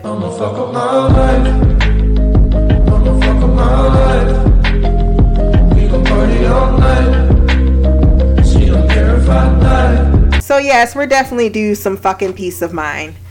So, without further ado, Queen Mimi. What up, Christina? It's Mimi. I'm sending in my feedback for The Expanse. Um, this is episode five, I believe, of season five. I watched it early this morning, so I'm just gonna go character by character because I feel like that's gonna be the best way for me to remember. Um, I am in my car. I'm driving, so forgive the sounds. It's cold as hell in Illinois, so you're gonna hear a lot of wind apologies. But I do want to get this sent out uh, before I forget. Um, and then you be in my inbox dragging me. So I'm just to get this uh, feedback out. I'm to do the best I can at remembering. I didn't write notes. Um, I'm trying to watch shows differently now so that I can, like, I guess I can have a better understanding. Because this is one of the shows that I kind of feel like I'm not smart enough to watch because I don't watch shows the same way you do. So I don't always see things the same way. So I'm going to do the best I can. Um, so first, uh, first and foremost, I want to talk about Marco because um, I can't help but see the similarities between Belters and people of color, particularly black people um, because because I'm black, that's the only kind of representation I can actually understand. So, um, not saying that any other minority wasn't mistreated in uh, in the history of this world, um, particularly you know like Native Americans, uh, Puerto Ricans, like you know lo- white people have conquered a lot of us, and you know you know we all have issues that stem from it. But I'm speaking specifically about black folk because honestly, those are the only people that I, I know because I am black. So, um, when he was, you know, talking about, when we, we go back to his speech about, you know, being oppressed and whatnot, you know, I felt it because, like, I get that and I understand every revolution that sparked change was violent. That's just humans. Like we're a violent species. Uh, we fight. People die. You know, it's not right, but it's what happens. So I get, I get it. Like I really do. And I'm trying to not drink the Kool-Aid, but the more you tell us about the way Belters are treated, the more I understand. Like it was bound to happen. I'm not saying that what Marcos did was right because you know to me him killing millions to billions of people to prove a point those people yes some of them may, may have their own opinion of belters that aren't the greatest but you know the the centuries of mistreatment wasn't directly done by them, you know. Um, but like I, it's I'm trying to not, you know, think about it in the aspects of like a revolution, and Marco's trying to, to have change. Like I'm trying to see it, you know, as for what it is. He he killed people, and you know, I can understand where no, Naomi is coming from. Like she wasn't about that, but I can also I'm trying to understand that, you know, in order to have change, shit like this has to happen. So I have two minds as I'm watching this, and I'm trying to like resolve it and understand it and trying not to like root for Marco. Because oppression sucks and it it sucks like when Cyn was talking about um, them not them not having water or having their oxygen threatened to be turned off. Like it's stuff like that that makes you understand like why they feel like this is their only option. Um, speaking of Cyn, I really felt like it was unfair of Naomi to get mad at him for not raising her son with Marco to be more like him. I I guess I can get what she was hoping, but for her to be mad at him about it, I felt like that was unfair. You know, you're you're trying to blame him for something that's not his fault. That's not his son. And no matter how much influence he wants to have on him, that's not his child. Marco is going to have the most influence because that's his dad. And another thing that really I need to bring up because you brought this up in your last feedback. I do hold smart people to high standards. And I'm starting to see that I shouldn't because smart people usually ain't got no damn common sense because Naomi is not learning her lesson. That's why she bothers me so much um, when her not wanting to take help because she learned like the last time she went off um, without them, I felt like she should have learned the lesson. You know, I get Amos isn't around, Alex is gone. She didn't want Holden to come, but she didn't. She went by herself, and for her to understand how Marcos is, Marco is, and to not at any point think that maybe he had poisoned their son against her, I just I cannot be. I'm like that. That in my mind cannot be something she couldn't have possibly thought of when she said that, you know, the, the man he is now, you know, she is trying to reconcile that with the little boy she knew who could barely walk. That means he was like, what, one? Most barely walking toddlers are one, maybe 18 months old. He was a straight ass baby. Like he was a t- not even a toddler yet. He was an infant. 18 months old are still considered infants. So he was not even capable of remembering her. So I didn't realize he was that young when she left. I thought maybe he was like, you know, four five, maybe even six, to where he would have some good memories of his mom. But she left him so young, he don't remember nothing about her. He can't. If she, if he could barely walk, he was not even capable of ha- making memories. Any kind of image he has of her would literally be what his dad told him. And for her to not understand, you know, that he wouldn't like the fact that you left him. So why would he tell you your son good things about you? And that's the, the part I'm not comprehended in my mind. Why it bothers me so much that she couldn't be like the, that she didn't want to take somebody with her. Like I get what you're saying. I understand. But I still think that the only explanation is she was literally delusional about what would happen. And I, I could see that actually being it because we all have these scenarios in our, mind about, you know, past relationships or, you know, if you ever saw that that one guy that you let get away, you know, how it would go. But in reality, it never goes the way you see it. It that's just life. Like nothing ever happens the way you want it to. And I think that that's the bottom line of what happened. In her mind, she probably fa- fantasized that maybe he would remember her or he had been longing to see her and he would forgive her. But that's not what happened. And now she's paying the consequences. And what leads me to believe that my scenario is more realistic. And granted, you did read the book, so you probably have more insight on this. But I'm just going from what I see. What did she do the first chance she got when she hit Cyn in the face and took his little calm thing? She called Holden. And if she had only told him about the Roci, I would be like, okay, she was just trying to save him. But she made sure she said, he holding me hostage. So what did she think he was gonna do when Holden found that out? He's gonna come looking for her. Now, granted, there was no location on it, but you think that's gonna stop Holden from trying to figure out where she at? Absolutely not. So that that lets me know that when shit got rough, she knew that he would come for her. That's the way I took that scene. Yes, the Roci was gonna explode. She did what she needed to do to save him. And then she's like, motherfucker, come save me. Please. I'm gonna need you to do that because this this fool will not let me go.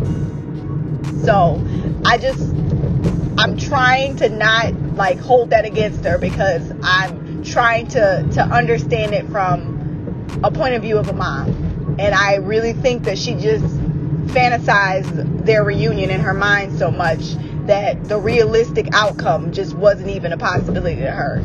Um, and that was probably her first mistake. Um, uh, what else? Um, I want to talk about. Um, oh, um, Amos. First of all, can I te- can I tell y'all? I love me some thick men. Like, when I say I love it, I love it. And Amos, his body is everything. I know I talk about how fine Gwen is, but I like Gwen is like slim.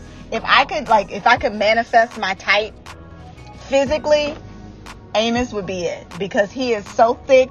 He has that beard, his haircut, everything about him just fine. And I'm just telling you, like the whole time, I'm looking at him like, man, this man fine as hell. But then, like, like the fact that he was so like, he's his mind was always thinking. Like I was really here for that. Hey, sorry, this is a continuation of my last recording. I had to stop recording for a second, and then I couldn't connect the other two, and I couldn't figure out how to do it. So what I was saying was, I just, you know, seeing Amos thinking about a way to get out was very sexy, and it made me realize that Amos is more intelligent than I gave him a credit for initially. I always look at him and see just a big brute, but he's actually very, very clever, you know, and it just showed because, you know, I don't know that those guards would have been able to get out without him because it was his idea. Um, also, seriously, like, I understand that they were, you know, I guess maybe reeling over the fact that the whole top building was gone. Um, but they, you know, for those security guards to put their guard down with that monstrous of a man, yes, yes, he helped them get out, but he's still a criminal. And we don't know what he did, but he had to have done something pretty awful for him to be in jail. And the fact he has those, um, enhancements and he's clearly the strongest person there, they should have never put their guard down. So the fact that he, you know, made it so that they, you know, lost another guard. And now I'm thinking he probably pushed that one guard down. Like, he was probably plotting and scheming this whole time. So I just really couldn't understand why those guards put the security or were was lax when it came to that man. They should have known better. Um, and I love how Amos was fighting him. Like he seemed to know, like he had to realize that he the dude wasn't um, gonna go down easily, but he was trying and he was punching and he was fighting. And even when he was getting choked the hell out, he was still doing like trying to get this man under control. And the one secure uh, officer who used the other dude's gun to, to shoot him, that was pretty boss. Um, and now I'm curious to see what's gonna happen with him and Peaches. and I'm gonna call her Peaches because that's the cutest nickname ever.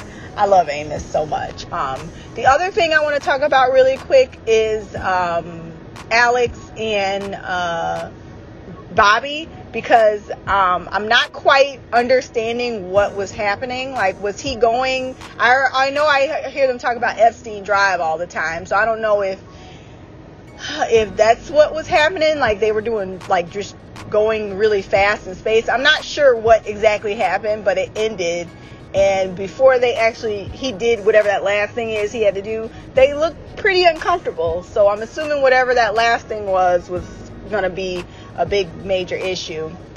I'm to end it here because I don't know if the the you're to be able to connect these two recordings. Um, and it, it was already over 10 minutes. Um, so um, I can't wait to hear what you guys have to say about this episode. I loved it.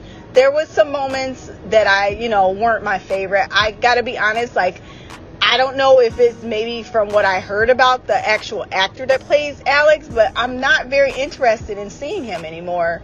Maybe mm, like subconsciously I don't want to get invested because I know he's not going to be in any way a part of next season and even if he is it's not going to be the same actor. And that could kind of change the you know the chemistry between the actors so it might make things a little different. I'm not really 100% sure but him and bobby's story i really are probably my least favorite.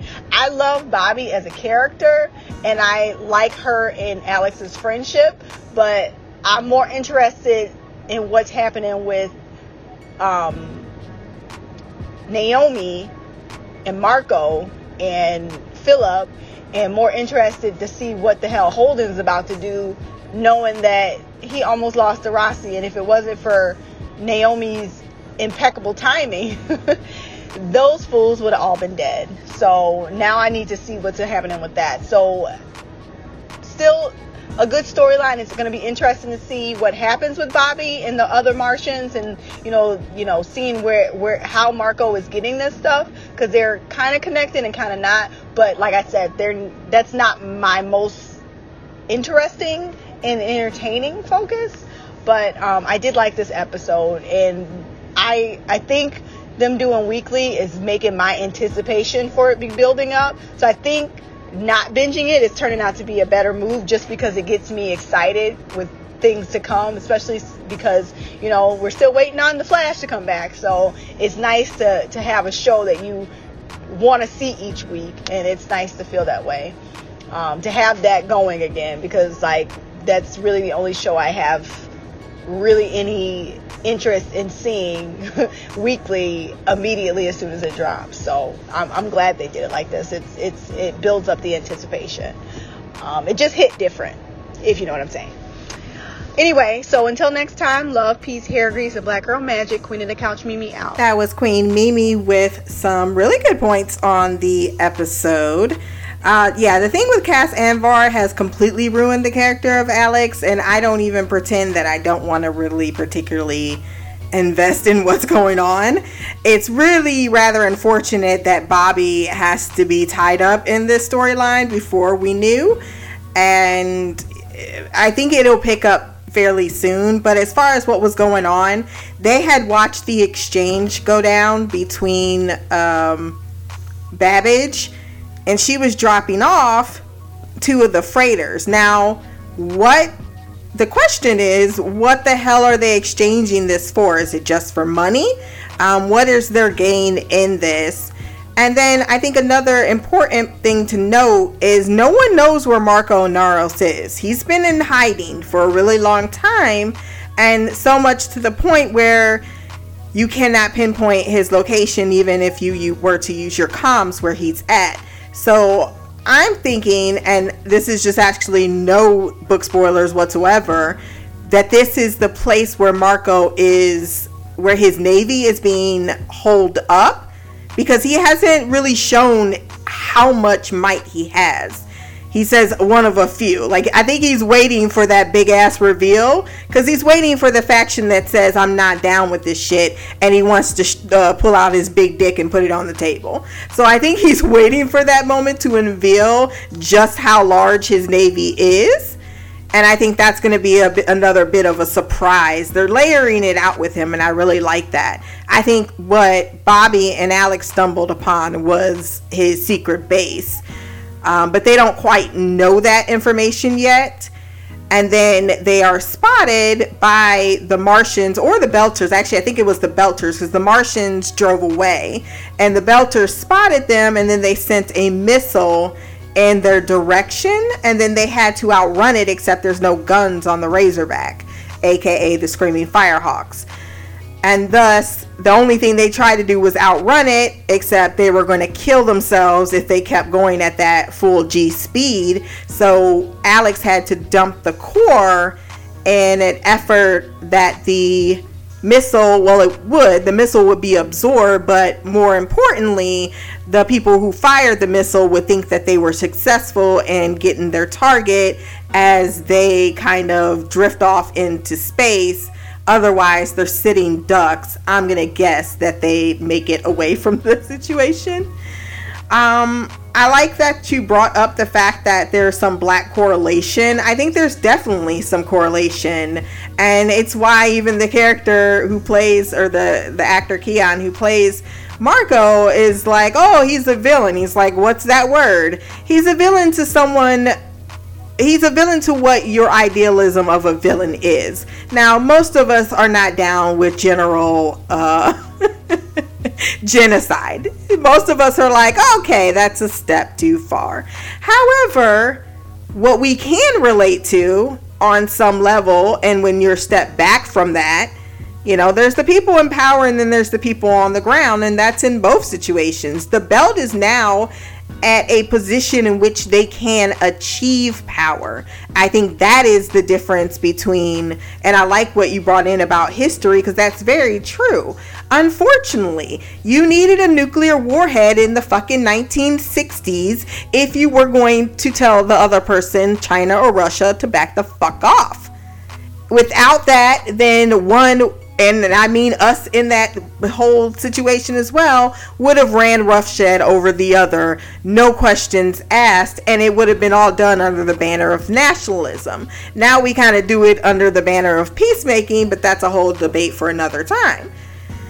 Keep in mind that Fred Johnson himself had to keep the protomolecule, the biggest weapon in the universe thus far, to just get them to allow them to have a a uh, Medina station where it's located. Otherwise, that that whole Belter livelihood, the only chance many of have of a successful livelihood in the future, would not be there.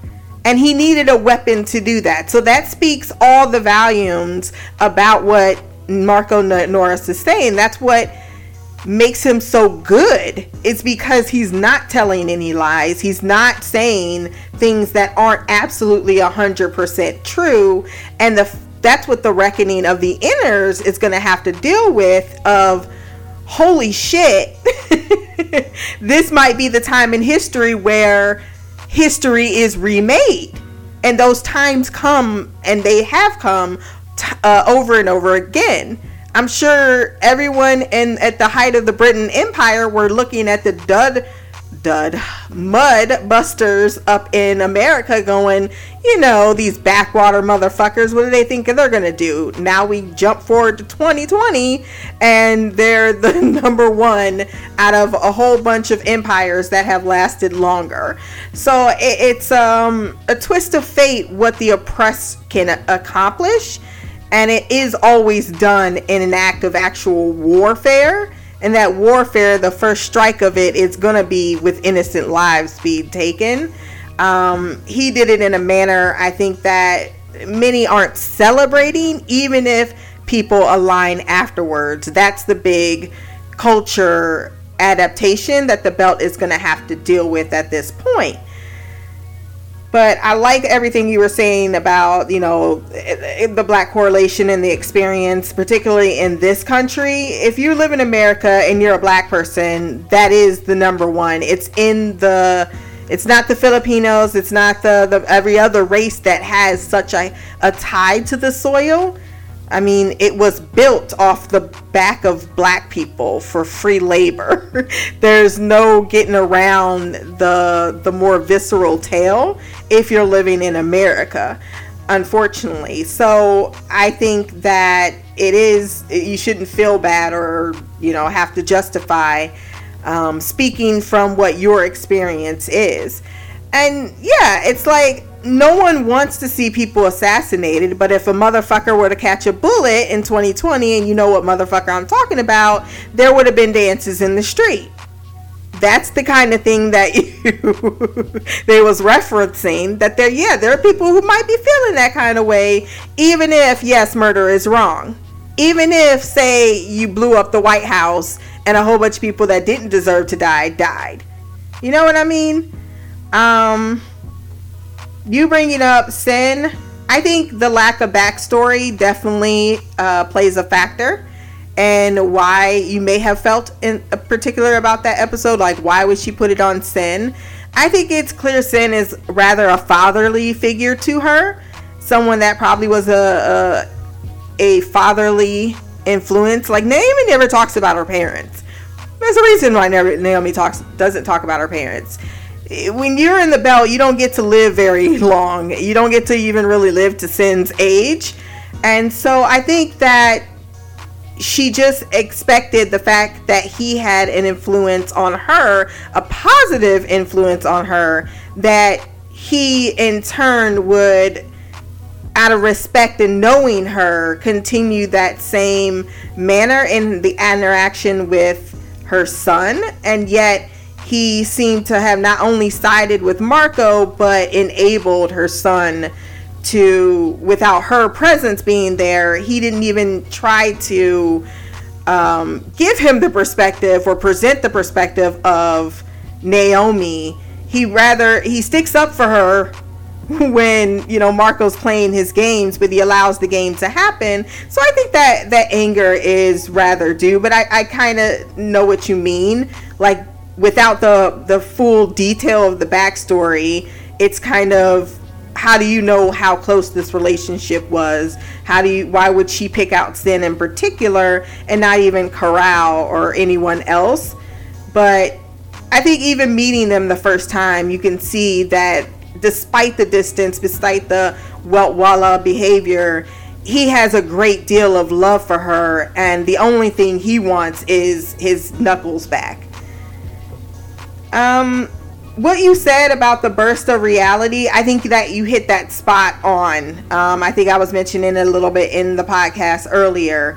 Uh, reading that interview from Dominique Tipper, usually I don't try to find anything spoilery, but this one was clearly, um, they do these interviews afterwards. So now I love that I can find unspoilery material where it just gives you a little bit of background. And I do actually want to read a few excerpts from the interviews that her and Keon have been doing. And I, despite a lot of people really just been interested in the Chrisjen side of things and the Amos side of things, this is what I was saying earlier. The the stars of this story right now is definitely the Inaros family drama. Um, and a lot of the interviews are focusing on that, even though Amos has got one out there too as well. Um, but to quote from Dom, she says, From Naomi's point of view, she has a rad- radicalized son. I think she's naive in the way that she goes into it and thinking that it's just going to be fine. She's been an absent mother, not necessarily through any fault of her own since he was taken from her. But from his point of view, he's like, You haven't been there. And this is what my dad has told me. So just deal with that and then trying to chip away at his radicalization proves much more difficult than she thought it would be.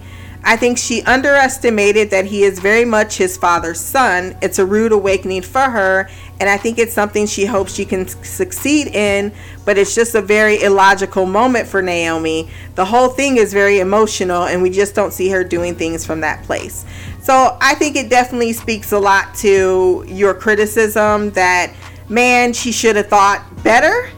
But I think uh, merging our opinions on the matter and which I too uh, definitely agree on. The the more realistic, what I would have wanted for her to do, the more you know, less emotional, rational thing is to bring someone along, anyone, even if it's not Jim, if it's not the boys, if it's not her family, maybe even reaching out to drummer.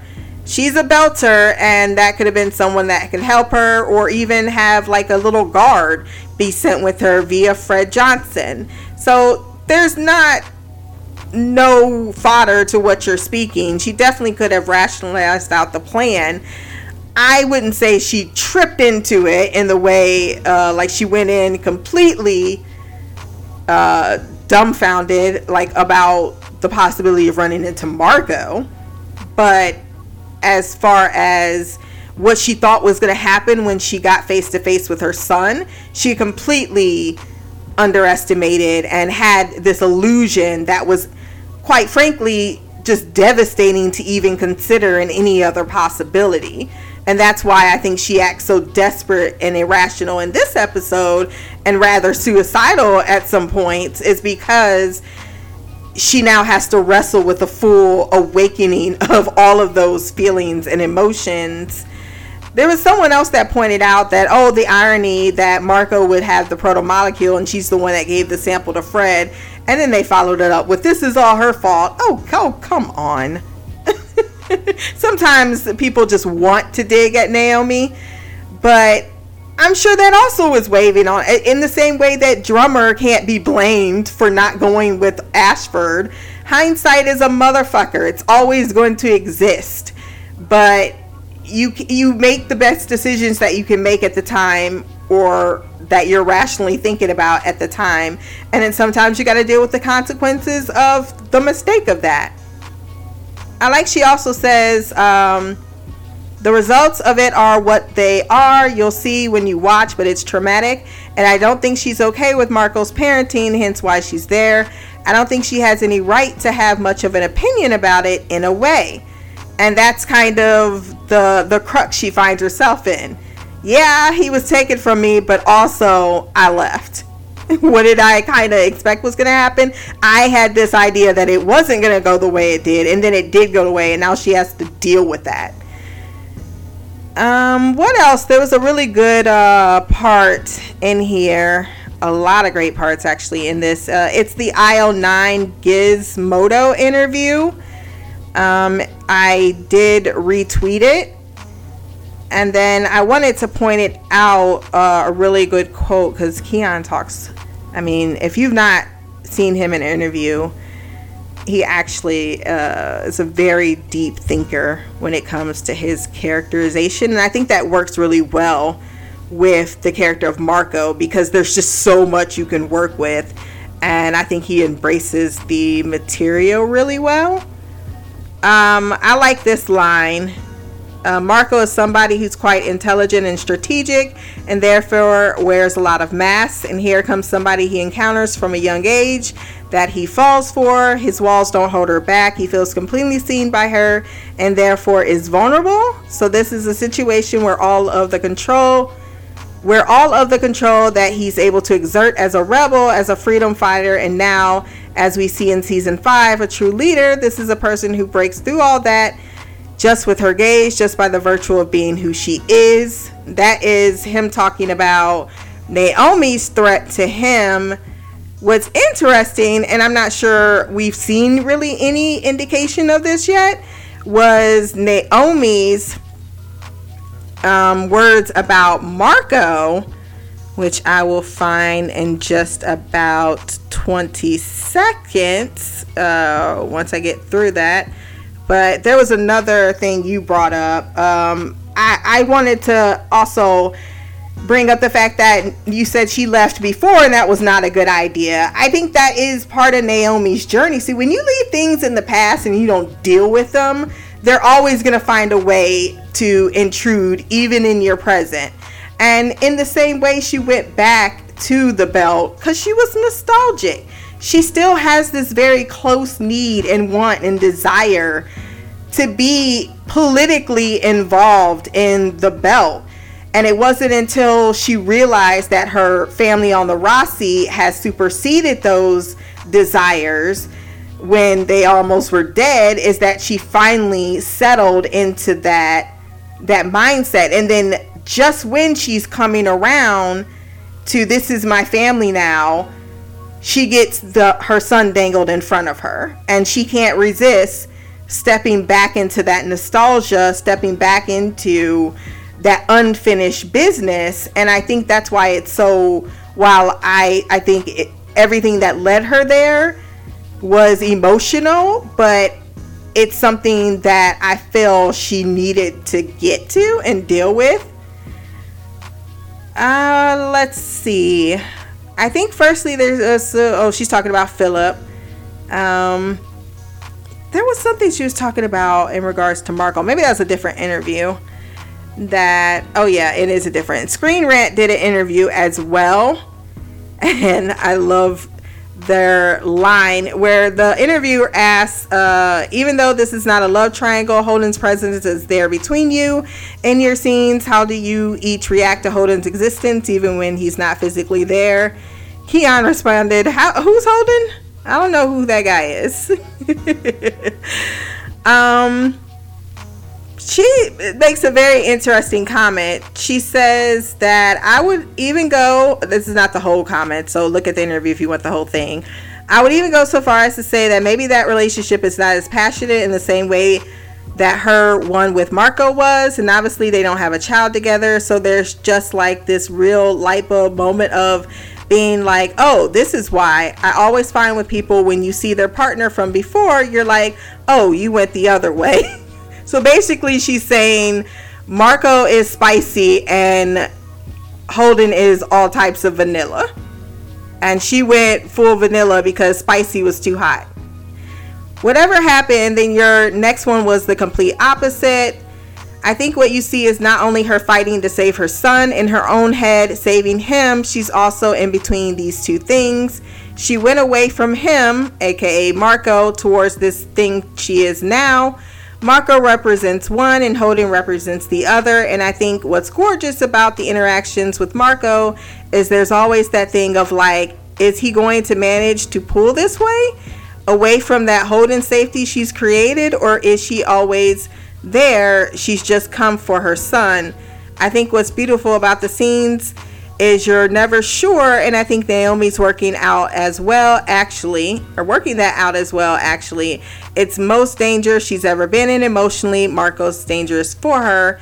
I just thought that was an interesting perspective that I'm not a hundred percent sure quite if I have gotten there or seen that particular part of their relationship uh, play out. But the actor Keon also says that um, that Naomi is dangerous to him. So two people that are dangerous to, to each other.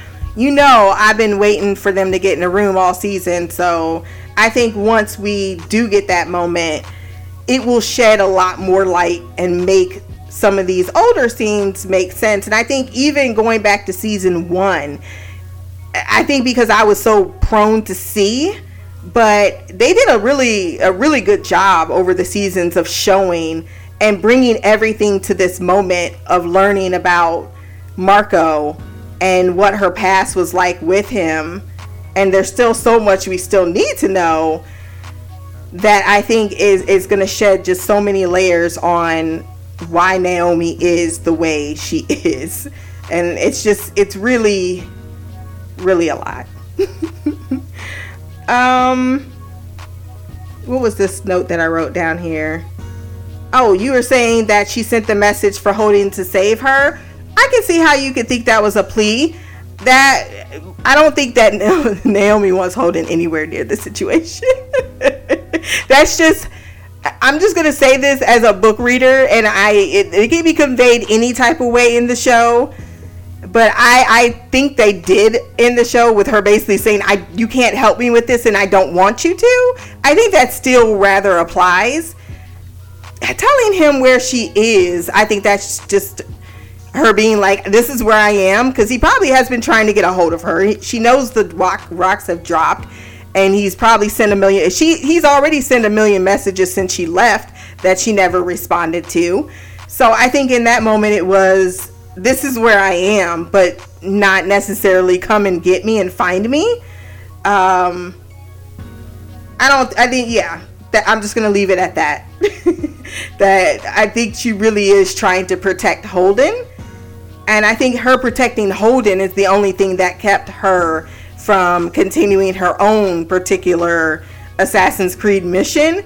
Cause Sis still had that knife, and I don't think for five seconds she's desperate. I think that sums it up very perfectly. Is she's desperate, and in the moment where it became, oh, there's Holden, this thing that I love, and you see that, and then when you go back to that scene where she's in the kitchen and she's looking at the coffee like and then what is up with some of the scenes though i will say like how did how did everyone know that she did not take the gravity drugs like that was uh that's why I said I would have been happier if Marco had made something like he's creepy enough that he would have been all up in like the Roci's documents. Like they, we could make some case for why he would know what he would know about that. But really, Th- Naomi didn't show that to nobody. What do you mean that was on the feeds? That was an odd line, and and so was the other line of, um, fuck. Now I'm gonna miss it because there was another really. Oh yeah,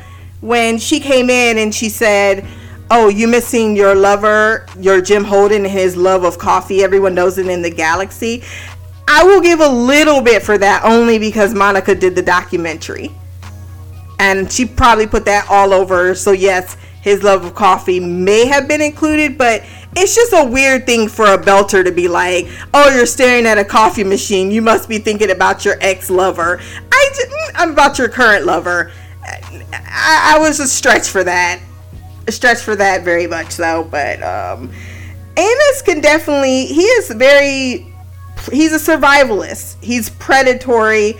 Of course, he would be the one that would be pushing for any and everything and and that's another unfortunate you don't get in amos's head in these moments that it's visceral. It's it's um it's very much a reactive thing versus a thinking thing. And i know that's not to diminish the fact that clearly he's capable person but someone also made a point to say well i don't understand why he needs holden or naomi clearly he's capable of taking care of himself. Of course he's capable of taking care of himself. That was never a debate.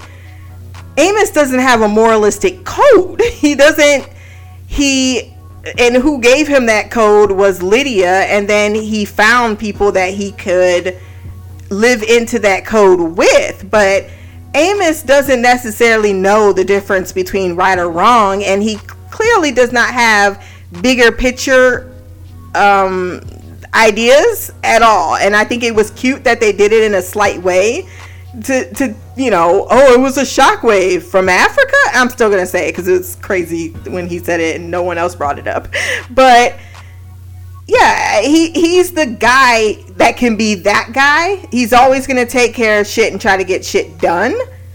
But yeah he's not someone who particularly is a decision maker and he is in a in a point where he would excel because it's all about making sure he's breathing at the end of the day and doing whatever he needs to do to continue breathing.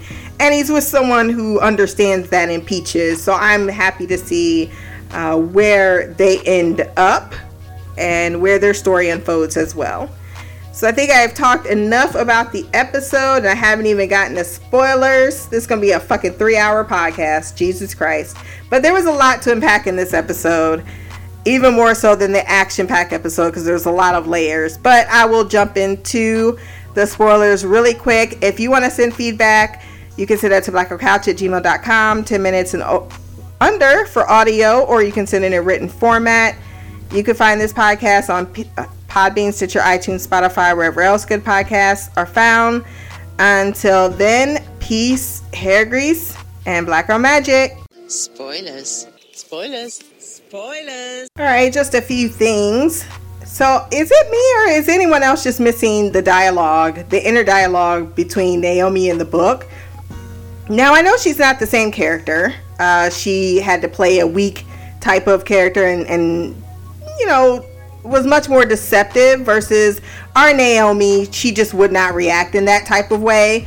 Um, she doesn't have her trauma, she doesn't wear her trauma in the same manner.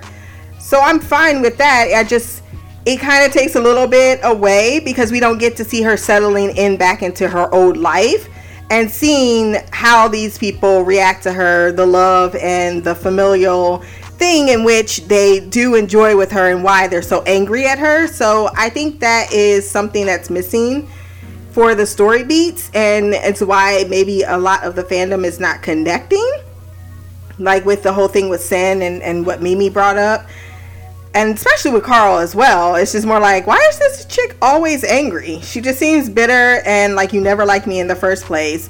But there is this deep love between all of these people that is not as well stated. So I kind of missed that from the books. Um, I, I'm sad we never got that whole thing on the Pella of them eating and making their own dishes together and then seeing that there was something between them before things all fell apart and then i feel after this this particular move where do we go from there in regards to um how she gets out of this room like i'm sure someone's gonna have something to say about the knife Marco is eventually going to want. I mean, at this point, he shouldn't even be mad. You try to kill me, I try to kill you. So we're on even planes. That's where our emotions are, and I think things need to be said between them. And now that the opportunity has passed, where more and more it's it seems as if that explosion is coming to a head, that's going to be a big part of it. And then, of course, her escaping to the Chetzemoka. Is that the name of the ship? um, that part as well. I'm glad to see that it is still rolling with them. Um, what other point that I want to make about oh about the gravity thing? I thought that was a really well done thing in the show and added a personal element to what the actual Belter struggles were, but they're not utilizing it in the in the way in which it it it was I feel put in there for the throwaway line with Cyn was okay, but it, it, came out more powerful when Marco was talking about it in his speech. And I know his particular speech did run on long, but him even revealing that particular info, I think would have worked a lot better between him and Naomi because he could have easily used this in a way to you could see that push and pull that the actors seem to be talking a lot about but five episodes in we really haven't seen a great deal of. I think that they're they're doing well if you've read the books in their looks and in the way they play it out but it's two different worlds. And if you're not a book reader you're not going to get the full depth of that experience. And that's just rather unfortunate um, still not 100% convinced Marco did not set in motion. Like the whole idea, and I think that's where the question mark of making Filip be the one that chose to kidnap her and Marco not be around, be behind this. Why it's still missing that element for me because why did she need to go to Pallas Station? Why is it? Con- it's too convenient that Fred would have a spy that would spot Filip this particular day that would happen to lure her just in this moment that they just committed the hugest atrocity in history. It made more sense in the book that Marco would send the message and that she left Jim doing something that she knew was not great and okay because Marco had the bounty on him and whatever the case may be. And she chose to help her old side of her family in the in trying to help her son it was a different situation that i think melded better and then changing it rather made it sloppier. And i don't know if the change was necessary unless they're going to do something in the next few episodes that make it make more sense to me. Otherwise i'm just a little disappointed. It's still great don't get me wrong but i think it's it's missing that those layers that complex complexity that they really pull off so well in in the source material. And i'm just eager to see these interactions and i'm getting just so small of them and i want them to be more and just bigger and that's just me. But i do think it played out better. Uh, it also falls into that obsession of psyche that is still there but it doesn't present itself in a way that's rather apparent. And you just can't trust an audience to pick up on everything. I think they're doing a good job to, in the the after show, but even those are rather quick. I've been watching a few of them, and they they go by so quickly. You don't have enough time to really delve as deeply, or you shouldn't. And because mm, I do believe that sometimes reading an interview can be a little bit more insightful to you or clarify some things about what you've seen in the show, but everyone doesn't read interviews, unfortunately. Um, I really hope Bull does take the pilot position. He's someone who's familiar, but someone we don't necessarily need to be thoroughly attached to. I think that's okay for me. I think that everyone would be fine if Alex went back to his family on Mars. I think killing him off is rather. Eh, I don't think it's necessary because he is a part of the books and he does have a part to play, even if he's not going to play that particular role going forward. We could settle him off on, you know, doing something that he really will regret for the rest of his fucking life, if we're being thoroughly honest. um, the menace also of Tiny was rather dulled down, just watered down a lot on those scenes about his interactions with Amos. I thought they played it off of a comedic aspect, and maybe they did for the sake of the heavy plot that was going on with the Inaros faction, but it, it did also diminish really that character and all of his glory, and we didn't get those nefarious actions or nefarious moods that led up to the actions of him killing all of those guards to escape.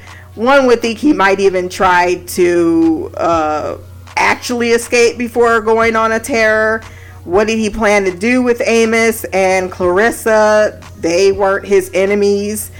I don't even know if he really was going to go after Amos. He Amos decided to to save Rona. And Rona, I'm glad that she made it out of the end. Uh, she also did in the books, but she was someone that was a, a, upstanding person and not a bad person. And even though those other guards did die, I'm glad we didn't see people being assholes. They were all rational. They didn't do stupid things.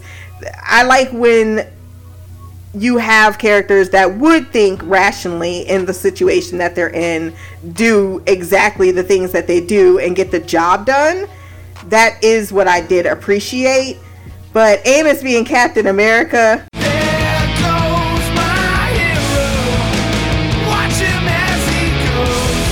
This is a lot of the Amos from the book that I enjoy. We all know he's rolling up to Baltimore, so I'm going to be happy to see Erich again.